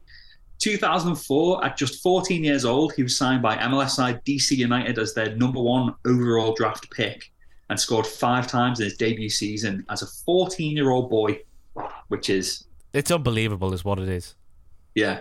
You were talking about having pubes and that before. So when you were 14, you were admiring your pubes while Freddie Adu was banging them in for uh, DC United. Exactly, that's the context we need. I was sat there admiring my pubes in Pegswood, and there was Freddie Adu twatting them in. So uh, yeah, he had trials with Manu at 16, impressed Alex Ferguson, but Fergie was just like, "We'll let him return to the MLS when he turns 18. We'll have another look at it." Um, three seasons, 11 goals and 82 apps. He was signed by Real Salt Lake, scoring one and 11 before being signed by Benfica in 2007 for about two million dollars after an impressive under 20s World Cup where he was the US captain. And like he's still old at this point, 2007. So he's 16, 17 years old signed for Benfica and you're thinking, okay, let's let's see how he does, and then it just gets really sad. um, one and fourteen for Benfica, which again, he's a boy, and you're thinking that's that's not bad. New country as just- well. Imagine moving that to any. Imagine moving two hours away from home. Never mind a new country Yeah, at that age. I mean, you'd be terrified, wouldn't you? yeah, Um, and then he's just loaned a lot. He had a season at Monaco where he was 0 and 9, a season at Aris in Greece where he's 2 and 12, a season in Belenenses in Portugal, 0 and 4, a season at Kaika Rizespor, which he was in the Turkish second, second division, which was 3 and 11. Uh, like we've said with previous Wunderkinds, the thing that seems to hamper them is not only big expectations like calling them the next Pele. It's just not letting them settle and learn because these are the most important years of their career where they need to be playing regular football. You hear it from Premier League teams all the time when you've got youth players. It's like they, they need to be sent out on loan so they can actually play rather than just watching the superstars. So after all those loans, Benfica sold him in, in 2011, now 22 years old. He returned to the MLS with Philadelphia Union, scored 10 and 39 appearances in a two season spell. Not bad. all right, 22 year old. yeah. And, yeah. And then he went to uh, Bahia in Brazil um, in 2013 with Faberson went in the opposite direction on loan. Oh, Jesus Christ. So after just seven months in Brazil and Norton 4, he was released went on a number of trials around Europe. He trained with Blackpool. He trained with Stabæk in Norway and AZ Alkmaar, and then signed with Serbian side FK Jagodina in July 2014, and then was released a few months later. So we're getting to March 2015. He's now age 25. This is the next um, Pele, don't forget. yeah. And he went to Finnish side KuPS, K U P S. Never heard of them before. Um, but had his ter- uh, contract terminated in July just so he could come back to the MLS with the Tampa Bay Rowdies. And this is his 12th pro club in 11 years. Um, he scored zero, zero in 13. He's not an out and out striker at this point. He's more of a kind of midfield, like an attacking midfielder. He was released at the end of 2016 season, spent all of 2017 on trial at various clubs. And then in 2018, he was signed to the Las Vegas Lights after a trial scored one and 14 and was released again. He then went on to coach soccer in Maryland, not Maryland, um, for a few years. And then in 2021, he signed with Swedish third division side Österlen FF, but was released after a month. That's the And one this- that uh, this- Graham Potter used to manage. wasn't it? Osterson, Oster, Ostersons, Osterlands, Oster. I don't know. Yeah, Swedish Swedish third division though, and they released him after a month. They said he wasn't physically or mentally fit enough to be competitive. and he himself, Freddie Adu himself claims differently. Says there was turmoil behind the scenes and a bit of a power struggle, and that facilitated his exit. But um, 31 goals and 227 appearances. It's a Um, shame, isn't it? Because is it, it, it? I always thought with the Freddie Adu, football manager set him up for failure because obviously they Yeah. made they made him a thing before he was even a thing. So everyone thinks he's a thing. Then he didn't turn out to be a thing. Everyone was like, "Why is he not a thing?" It's got nothing to do with him, really, has it? Just some some Yeah. some nerd in London. Exactly. Yeah, it was nothing that he could do with that. Um, yeah, it's it's. Like he said, he's he's managed to have a career in football. We're saying he was training there. He was, you know, going here, there, and everywhere. But it's it's just rubbish at the end of the day, isn't it? Where where does he go from here? I don't know. He's 34 now, isn't he? So it's a Yeah, It, I don't know. I, I just think it's going to peter out, isn't it? It's a sh- it's a shame. As I say, I think it's harsh from Football Manager, but they've got, I guess, make hooks in a game, haven't they? Try and get people's teeth into the game. So creating these wonder kids out of nowhere. I mean, I guess there's some substance to it because he was playing for DC United at that age. He didn't get the move to Benfica. Hopefully not off the off the back of Football Manager. Um, of it was based on some sort of scouting and talent, whatnot. Um, so yeah, it is a shame to see though. Yeah. It's, it's as I was writing this one, I was just like, oh, this is really sad because with other ones it was like injury that had hampered things, but with this one it was just just moved around too much and not able to actually settle and work on his craft. And I was just like, ah, it's it's nice to have a very sad segment in this podcast every other week. So yes, we'll see you in two That's the- weeks for some more sadness. yeah, we, we we'll get sadder than Freddie do. Come have a big cry. That was dickish of me to play that sound effect at that moment of time, wasn't it? Anyway, Freddie, Adu there. A case of what might have been, and a case of football manager never treat it like real life, I guess, which uh, I think a lot of us are guilty of. I know I certainly was at one point. I was gagging for Sebastian Freebock to come along after Football Manager 2007. He was a regen, not even a real boy, and I was like, he's going to come and sign for Newcastle one day. He never did, not even real. Is, is that the real reason why you bought that nice um, tie and yeah, cufflink set? Because you wear a suit when you play football manager? Are you one of them? I'll come clean, Jack Atkins. I'll come clean. University got on a football manager a bit too much. Ne- nearly cost me my degree. Basically, did my dissertation in one week because of football manager. That's how balls deep I was in the game. I haven't bought it since leaving uni because if I did buy it, I would not have a life. Um, and I was one of those sad people who, when I had a, a big European away game in Russia in winter, and it was winter over here, I would go and sit in the back garden on my laptop and play for the full authentic cold of Russia, of Moscow, and places like that. And obviously, on a cup final day, yes, the suit would get dusted down out the wardrobe and put on for the duration of the game and the game only. You, say for the authentic experience. I don't think it's an authentic experience if you're, you know, having a can on the sidelines. Like, You gotta get that immersive experience, though. You gotta feel what it's like to be away at uh, Spartak Moscow in December. I don't know why I said Moscow like an American there. I watch too much wrestling. Moscow. yeah, I can, I can, I imagine you on the sidelines for Newcastle United. There over in Russia, freezing your jabs off with a can of, I don't know, Heineken and a kebab. Just being like, come on, lads. Up the football manager. But yeah, I'm going to come clean. I'm sure, I'm hoping there's people listening to this podcast who did the same thing. Because if there wasn't, that's a bit awkward now for me because they're going to think less of me. But You, you I, may have gone up in people's estimations. You never know. I had a flat full of people who did the same thing, so I'm justified in my actions. Anyway, on to the Roberto mailbagio. It's ross at holdandgive.com. If you want to get in contact, and you can say once again, it's getting busier each and every week, so apologies if I don't get your email. We're going to try and keep it to three just for the length of the podcast, so keep trying, and it'll eventually happen. That's what my mum used to say. Uh, hello, Harry, Holding, Gary, Give. Which one do you want to be- Harry, Harry or Gary? Uh, I'd like to be Gary, please. Up the Harry. Uh, I'm a huge football fan from Newcastle, Australia, and I'm faced a bit of a dilemma. My local team in the top flight of Australian football, the A League, are potentially not going to be a thing soon. Newcastle Jets FC have been without an owner for a while, and it doesn't look like anyone is going to buy us at this point. The A League is a relatively small league with 12 teams, and in my 15 years of support, I have a reason to hate all 11 other teams. So my question to you is, who do I support if the Jets fold, and how would I even go about finding a new team? Bonus question: If Liverpool and Newcastle, well, we'll deal with first bit first. Who should Lockie from Newcastle, Australia, go and support? I mean, what a horrible situation. I know. Um, if you, he said there that you know hates pretty much every other team in the league. The only thing I'd think is pick whoever your main rival, whoever Newcastle Jets main rivals are, and then pick the team that hates them equally as much as Newcastle does. Yeah. So you can still feel like you've got that rivalry, kind of like you know, uh, basing your decisions on a you know an element of Schadenfreude maybe.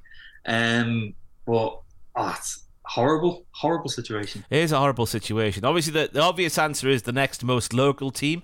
If you want to be Mm. like true to football roots and whatnot, and true true supportership, if you want to brand it like that. But I think Atkins is nailed on the head there. One that's got a similar hatred for the other teams, I think, is a, a justifiable reason. Because there needs to be a justifiable reason. You can't just go and pick the best team. You can't be an arsehole like that. It needs to be a justifiable reason as to why you're supporting this team. If there's a favourite player, I'll accept that one in this situation. Because no one's thinking about their football team going out of business and not being a thing, are they? So if there's a favourite player from another team, it's, an acceptable reason for me in this situation. Yeah, yeah, I'll go with that. Yeah. Any more? Any favourite kit? I like Why blue. Best best stadium scran. Oh, now we're getting deep. That's what we're talking about. Do you follow Footy Scran on Twitter? I, I, I see highlights. Yes, I do see Uh, highlights. and lowlights as well. Some football teams should be put in jail for what they charge for paltry amounts of food. Um, greetings, chaps. We move. Oh, sorry, there was a, a part two of that mailbag uh, from Lockie in Newcastle. Uh, bonus question: If Liverpool and Newcastle folded in England, who would you boys support? Oh, oh, oh! It's a tough question to answer off the top of the head. Uh, in all reality, at, at my age, I probably just drop out altogether. Um, Shut up, man! You gotta stay. You gotta pick another English side. You got Tranmere Rovers down the road. Yeah, it, it, it would be Tranmere. I think it'd be Tranmere and even, you know, getting the odd ticket to Goodison. I think it'd just have to be just to watch football. Um, I've been to plenty of Everton games in, in my life because, my, like I said before, my brother and my nephew are Everton fans. Uh, I was contemplating going to Everton versus Tranmere the other day because they had a spare ticket, but I got tattooed instead, and that was a better use of my time. Um, yeah, probably Tranmere. Super, the Super White Army, which is not a problematic name at all. I just remember in last week's podcast when I was speaking about Real Madrid and their white history. Mm. Los Blancos, they're called, for goodness sake, they're playing white. Uh, it's a tough one for me because I'm a bit of a lonely island up in the northeast of England in terms of professional football teams. I mean, you got your Blyth Spartans, I've got no affiliations to them. Not even professional, they're semi pro. Ashington, where the Milburns are from, you know, uh, Hmm. the, the Charlton, sorry, are from as well. Obviously, they're cousins. Uh, Morpeth Town would be my first pick, but that's maybe too low down because you you got. I think the, to answer this question properly, got to pick a professional outfit. So, in terms of professional football team, I've got no affiliation to anybody else in England, at you- least. You're forgetting one team that's relatively near. Who? Hook the Borough. Hep the better. I couldn't do that. I couldn't do that. Although it probably would be the close. It's the closest one, and I like saying Hep the better. Um, Yeah. So maybe it is just that. That's my tie into Middlesbrough. And my neighbours two doors down, they were Middlesbrough season ticket holders when I was growing up. So Bob and Barbara. Barbara's now Bob dead. Mortimer. Bob Mortimer. Not Bob Mortimer, no. I don't know what their surname was. I shouldn't say it on here. Uh, rest in peace, Barbara. Bob's still with us, I think. I can't remember. Not been home for a while. Might be gone. I don't know. Always remember Citroen Picasso, though. When a new Citroen Picasso came out, they went and got one, which I thought was very interesting. Yeah, up the Citroen Picassos. Uh, so I guess we worked out because when I was at uni, I had a full on. It was nearly an obsession with Sean Dyche. I really enjoyed listening to Burnley Sean Dyche speak about football. So if he was still at Burnley and still playing football at turf, um, I would probably go and support Burnley. But he's now gone. He's now at the, at the Ev, and I've got no affiliation to Everton whatsoever. Uh, so it, it probably would be Middlesbrough, I guess. If push came to shove and I couldn't support just Morpeth Town, I'd say Middlesbrough. Hep the better. Oh, but yeah, at the end of the day, it's not Sunderland, is it? And I, I couldn't support Sunderland. I couldn't support Sunderland. And I guess the good times are coming back with Michael Carrick. Imagine being, because it, it must have been fun being a Middlesbrough fan in the 90s. Some of the players that came over. Your guy with a Oh, barnet. yeah. Your guy with a barnet. Edison, was it? I've forgotten his name. Emerson. Emerson. Centre midfielder. Emerson. Uh, Juninho, obviously. Um, Yeah. I know you called him Fabrizio Romano in my head there, but Ravanelli is what I was on about. Fabrizio Romano was not playing for, for Middlesbrough in the 1990s. Yeah, don't, don't you remember Fabrizio Romano with his, you know, peroxide hair and pulling his shirt over his head?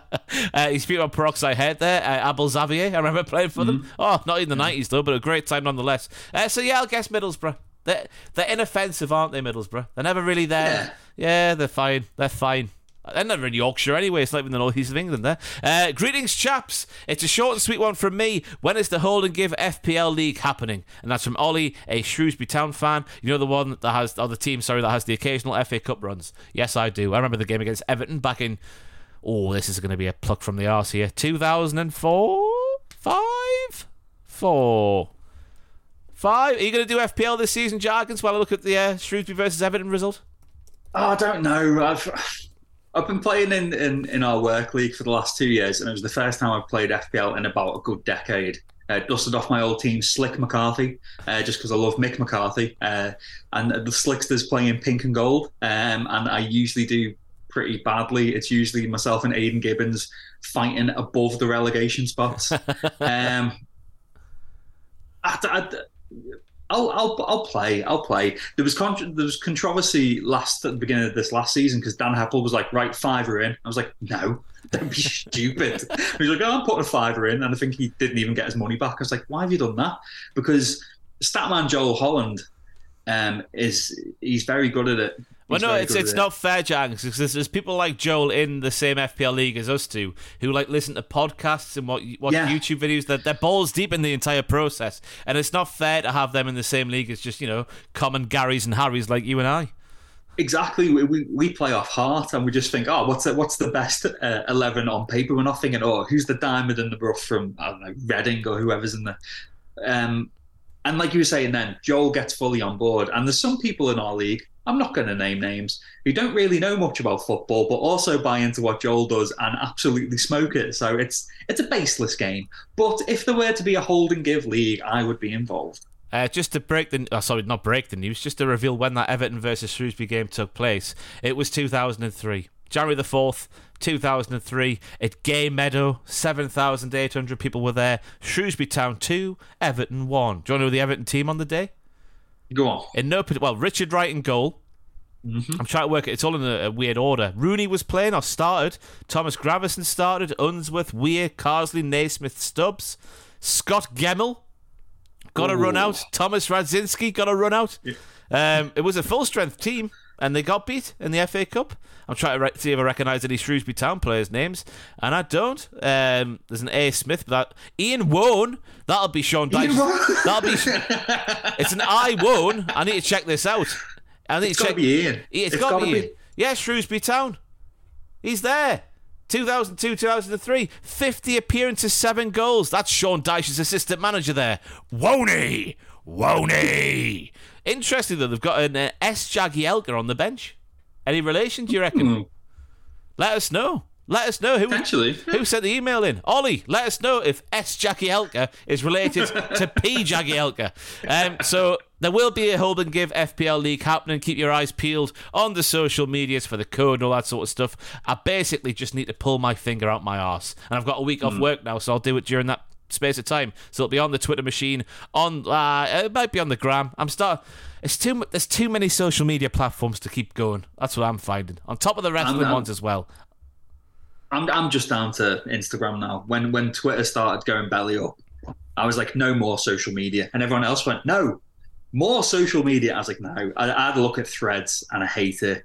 Someone described it as uh, LinkedIn for unemployed people. It's just people just being like, it's it's just all the accounts that I'd blocked on Twitter. Yeah, I blocked John Cena on Twitter. I'm not into that kind of the best you to be is the you that's you. to be you to you you. I'm just like, oh shut up. The thing I, don't like about it. Threads is the fact on your homepage you can't just like look at the people you follow. It's just everybody. I'm not interested Well, in in in, in yeah. Doja Cat and her goings on. I'm not interested.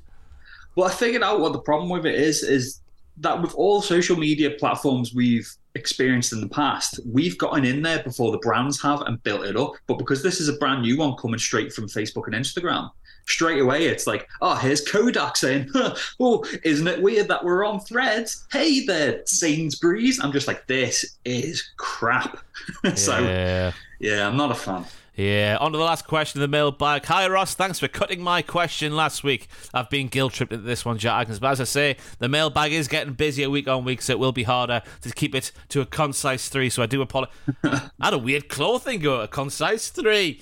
Uh, so it will be hard to. Uh, sorry, it will be harder to get your question read out because it is getting busier, but I do apologise for that. But he says, I'll try once more. What's your personal standout goal in your club slash country's history? For me, as an Arsenal fan, it would be Wiltord's goal at Old Trafford to win us the league. Off Barthez, Wiltord, under Barthez's body. It's a goal there. This is my commentary on it, not Martin Tyler's. Uh, oh, uh, what's yours? All the best, Jack. And then in brackets, not Atkins. What, what, what a what a handsome man Jack must be. So what's your not necessarily your favourite goal or just you know the best goal he's ever seen scored? What's your standout goal, which I guess could be for a, a myriad of reasons? I th- it's it's the obvious answer, but it's it's Steven Gerrard against Olympiacos in the Champions League. Uh, final group game, Champions League 2004. We were three points behind Olympiacos, needed to win by two goals to go through. Score is 2 1, and then Gerrard, with an absolute thunder bastard, as we like to say, Oh, made it 3 1. Um, you know, Andy Gray absolutely losing his mind in the commentary booth. And it's it's the sliding doors moment. If that doesn't go in, we might not win the match. And obviously, we won the match. We went through to the next round and somehow beat one of the greatest AC Milan sides of all time in the final. Um, I was angry last year because there was a fraud of a uh, journalist in the wrestling space who has been cancelled, who I couldn't stand from day one, who claimed to be a Liverpool fan. is that the And one who was- shags pizzas? Yeah, yeah. Whoa, couldn't stand him from day one. People just used to say his name in the office and watch me go mad about him. Bad guy. Um, it was was it Thiago's goal in the Champions League last year or Bobby Firmino's? There was a really good goal, and he was saying that's the best goal in Champions League history. And I was like, that's not even the best Liverpool goal in Champions League history. You stupid little fraud of a man. Because it's it's Olympiacos. It's Olympiacos. But Tell us how you really feel. I, I'm just. I'm in a mood today. I th- let's peel the curtain back. I had a McDonald's last night. I ate too much. I had a vanilla milkshake, and this morning my stomach was doing cartwheels. So I, I started on the I started on the right foot there. Uh, Ross, what about yourself? Any any good goals that you like? You know what you should have done to get yourself back on track was purchase another vanilla milkshake, but also purchase a double shot of espresso from McCafé and put them in the same thing and mix them together to produce the Ross as I've christened it. Even though I watched a guy on Instagram Reels do it in lockdown, and I've been waiting three years ever since, but I tried it a few weeks ago and it was unbelievable.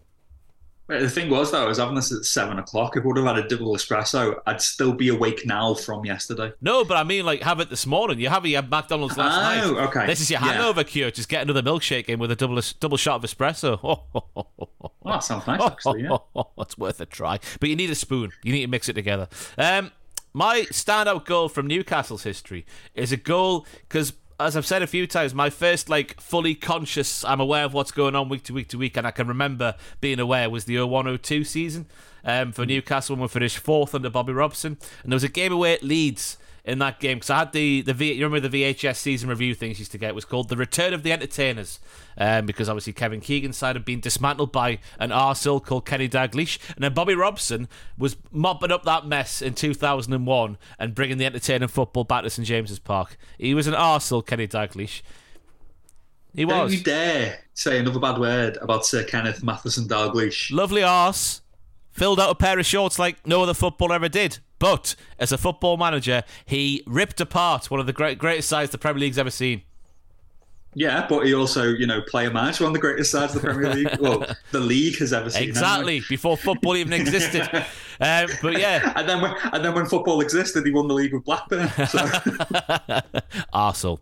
Uh, but anyway, Newcastle were getting beat away at Leeds, and then it ended up being 3 4 away at Elland Road around Christmas time. I think Newcastle either had just beaten Arsenal away at Highbury to go top of the league, or were just about to beat Arsenal away at Highbury to go top of the Premier League. And uh, Solano's running through, it's 3 3, and he sort of just slides it across the goalkeeper, just sort of passes it in the far corner. I'm not sure how it went in. Um, and then the commentator's like, and then Bobby Robson does a jig of delight on the touchline, and then remembers he's nearly 69. and for whatever reason, that one there, that was like prime peak Newcastle for me as a kid. Like my first season being fully invested, Geordie manager if you want, even though he's from County Durham, um, and and Nob- Nobby Solano who loves playing his trumpet in my hometown of Morpeth on a fair few weekends these days. Um, uh, him slotting it away uh, in, in, in the dying embers of the game on a, a wintry day at Elland Road. It, was it as the kids say? Was it limbs? Was it a limbs occasion? It was a limbs occasion, even for like how old would I have been? Nine year old me, um, in the living room. Yeah, or 10, 10 year old me watching the season review D, uh, VHS in my room a million times. Eee, we've done it again. Um, but yeah, that, that line, I am sure it was Peter Drury on commentary. I might be wrong there, but I'm sure it was Peter Drury on commentary all the way back then. He was like, Bobby Robson does a jig of delight on the touchline and then remembers he's nearly 69. Because Bobby Robson started going like, ho, ho, ho, ho, ho, on the touchline. It was a lovely moment. Um, but yeah, that's I guess that's the standout goal for me. A close contender was, uh, I remember because I had a season ticket during the, the, the, bad times at Newcastle under Pardew and Mike Ashley and uh, Jonas Gutierrez scoring the goal mm. to keep us up in the 14 15 season uh, before we got relegated the next season. But his comeback from cancer and whatnot, and then he was clearly one of the him and Ryan Taylor were like the only two players who gave a toss in the second half of that season and to see him score the goal that kept us up against West Ham at home. Got Big Sam the sack as well in the same game I think just about beating them at the end of the season. So that would be my two standouts. Not necessarily the best ones and my favourite ones but like the ones that stand out in my head. Yeah. You, you've just uh, like unlocked somehow unlocked a memory in this you know Jack Atkins here. tries to remember things. I've forgotten the jingle we said at the start now like uh, a prominent like football memory from my youth, and I think it's only because like we had like some crappy little TV that wasn't going to use anymore, so I was allowed it in my room when it was a for a little bit. Uh, and watching uh, Tino Asprilla destroy Barcelona. Mm. Um, you know who else destroyed um, Barcelona that night? Keith Keith Gillespie's wing play that night, where he just kicked the ball 10 yards in front of him and ran after it like a little child, and then whipped in these Beckham esque crosses. Oh, oh, it's orgasmic, Jarkins. but I just remember watching it on, on my bed, being like, oh, Barcelona, they're a good team. This Newcastle team must be very good indeed. that was like half of Kenny Dalglish's work done in that team, I guess. We'll get well, hmm. maybe three quarters of the work done, completely ripping aside Kevin Keegan's team and replacing them with grandfathers. Your Ian Rushes, your John Barneses of the world. Yeah, they, they, they, were definitely too old then. That was just too much loyalty from Kenny. But it was, I. But there you go. Let us know in the comments down below and on other platforms as well if you want. What's your standout goal in your mind for your football team? Our final question this week comes from Trevor from Preston. Good afternoon, Demba Ba and Papiss Cisse. I think I'll be Demba. Ooh. I'll be Cisse, yeah. You're a bit more unpredictable than me. Uh, what is your favourite slice of football related clothing that you own? Hugs and kisses from the Great White North. Trevor from Preston. Cheers, Trevor. so, what's your favourite slice of football related clothing that you own? Um, I have a few bits and bobs. I'm, I'm not as much of a dirty shirty as you like to put it. Um, and I look terrible in red, which is not a great look for a, Liverpool fan. Um, the two that come to mind is a few that I've bought in the last couple of years. Uh, I've got the 2014 France home kit, the really nice blue one with the white collar. Oh, oh, lovely, lovely. It's Matthew, a bit Matthew Valbuena. Oh, yeah. I, I, I look like a fat Valbuena in it. Basically, it's a bit, it's a bit, it's a bit tight. Um, and last year, one payday, I was sat in. Uh, I was sat in the Cluny. I was eating chili in the Cluny on a nice summer's day. Uh, eating chili on a summer's day. Yeah, I'm, oh. I'm, I'm, I'm, I'm unpredictable like that. Cisse, don't forget. Uh, I went on Depop and bought the not a replica, the the actual 96 97 cream Liverpool away shirt. Mm. And I think I've worn it twice. So they're the, they're the two that jumped into my mind. But you can't wear it too often. Though. You don't want to wash it too many times, do you? You want to keep that as pristine as it can be, considering its age.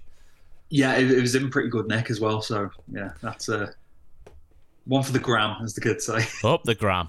Uh, I don't know where to, I don't know where to start with mine because I've I'm a full on like collector like of Newcastle ones. Like there's not many Newcastle shirts since uh, probably probably 1994 that I don't have in my vacuum sealed boxes at home uh, or bags at home. Sorry, but the the standouts have got there was a member shirt that was released in 2013 that was half black half white, had a gold Newcastle badge, a gold Puma logo, and it was stunning. It was ruined by a I know you said F off, a massive blue dirty Wonga logo, but there was half black, half white.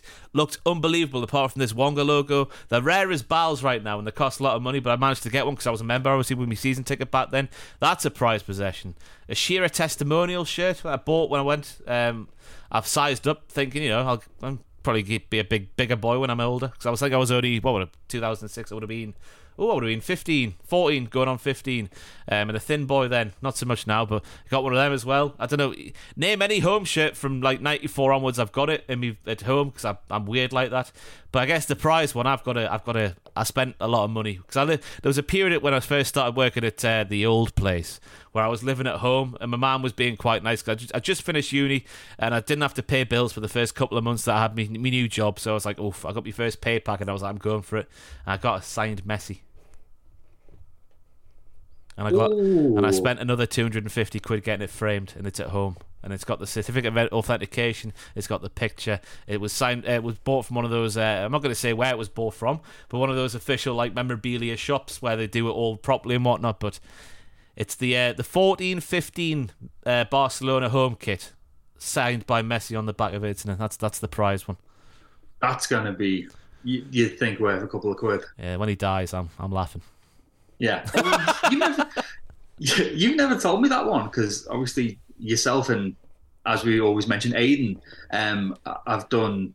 You, you've told us all about the stuff you've sold, like you've sold like Adidas training coats and stuff like Yeah, that. I had like Super area. a. I've, I've got a Depop shop. It's called foot. What's it called? Is it football kits and other things? I'll, I'll link it on something soon so you Hmm. can see what's up. Because there's a few shirts on there that I'm still selling. Just getting rid of the deadwood, you know.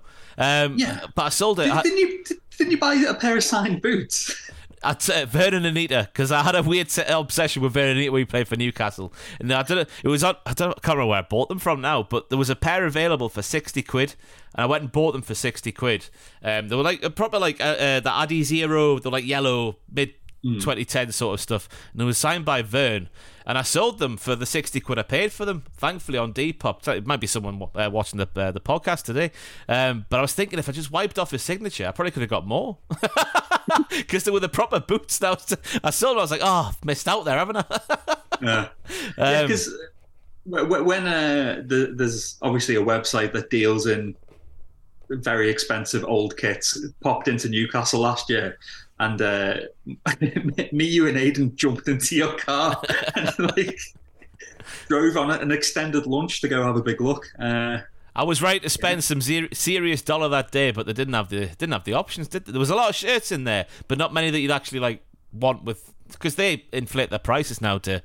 C- Yeah. CFS, um, because they've obviously built a, a, big brand over the over the past fifteen years, whatever it's been. So, yeah, it was disappointing that trip, wasn't it? But uh, the, the Yeah. thing, I, the, the big sale, the sale on Depop recently was the uh, our 1993 Umbro. It was nearly pristine, like a raincoat, which I'd never ever wear, and it was just taking up space in my wardrobe. And I was just like, I'll try and cash in here. 290 quid I managed to get for it, which was nice. Which was It's very nice. Consider, I, uh, I don't know if I could have got more. Someone in the comments will go, "Oh, you've been robbed there, Ross." But it was pristine condition, 1993, like Umbro official Newcastle rain jacket thingy. But I, yeah. there's a Brucey bargain to be had there around the world of football memorabilia. Just got to find him, haven't you? Oh yeah, definitely. It's mad how much Like- it's like- taken. It's mad how much it's taken off though, because I remember at uni, because I've obviously only got one parent, so I used to get the the highest bracket of student loan, which I didn't need, but I would get it because I had one parent at home, and I would spend a Yeah. large chunk of it on classic football shirts. Because way back between the years of 2011 and 2014, when I was at uni, it felt like football shirt collecting wasn't as much as a thing as it is today. So the deals you could get back then was unreal. So I used to fill my boots back then, but what you have to pay now is unreal. It's the same with anything though, if because I know in the, the, the world of, of fashion, there's a big kind of like football shirt and jeans movement going on. If anything hits the zeitgeist like that, the prices go through the roof. Like uh, vintage bands t-shirts go for an absolute arm and a leg. And I've got an original, I think, 1991 Pearl Jam t-shirt, and I've had it for years. It was a hand-me-down from my sister. And part of me's thinking, probably sell that for a couple of quid, but I kind of don't want to. But like you said, ten years ago, well, probably would have got about fifteen quid for it, and now Yeah. Get a, a chunk. Yeah, I remember there was a mate I went on a, a stag do with recently who I sold a Newcastle like the maroon Kevin Keegan like it was just like a zip up like just jacket thing, not waterproof or anything. And I sold him it for twenty five quid, and I thought, oh, I've done quite well there to get that. I could easily get five hundred quid for that now. It's not even. Yeah, It's disgusting. you you you put us onto um, a replicas Twitter page. Uh, someone who was doing the I, I won't name them in case they get um, taken down because it's it's not the most legal thing. Um, they were doing replicas of the old kind of Adidas uh, training sweaters, and the Liverpool one that I'd always wanted. I think what ninety six, the green one, and the actual official one can go for two hundred and seventy to three hundred odd quid. Yeah. And I got a really nice replica for about fifty five quid. Again, worn that once because it was a heat wave when I bought it. Uh, They're really good, though, aren't they? they're really good, yeah. Owen Owen Mawson got one as well, and I think Joel jumped in as well. Joel got all three that was on offer on that certain site. Oh, what a what a dangerous boy he is. Yes. But there you go. Let us know what your favourite bit of football memorabilia is. But uh, that's Simon Messi. That's uh, wow, that's a. It's, it's locked away in a certain place. I'm not going to say. I don't know why I'd even say that. Espe- Especially now you know that he's got an absolute lad on him as well. That's the thing that's going to take it to the next level. And it's time to end with the big question, which is a terrifying one. Um, will Kylian Mbappe's proposed transfer to Al Hilal signify or open the floodgates for more top level players to go to Saudi Arabia? Or will they see the one year movies allegedly going to get, as we're still sat here on Wednesday, the 26th of July, and think to themselves, I fancy a year, but that's all we'll have? Um, it's it's a business at the end of the day. Footballers, as much as they love playing for, you know, the exhilaration, the, the sports side of it, the actual competitiveness of it, the end of the day, they want to make money. I don't think Mbappe is going to change anyone's mind, to be honest. If he signs, I think they're still going to throw money around. If he doesn't sign, they're obviously going to still throw money around to try and get that big player. I think it's a case by case basis. And I think most players, if you basically handed them what equates to a blank check, I think a lot of them are going to have their head turned. If he does do a one year move, I think that could be the game changer, though. In terms of which way?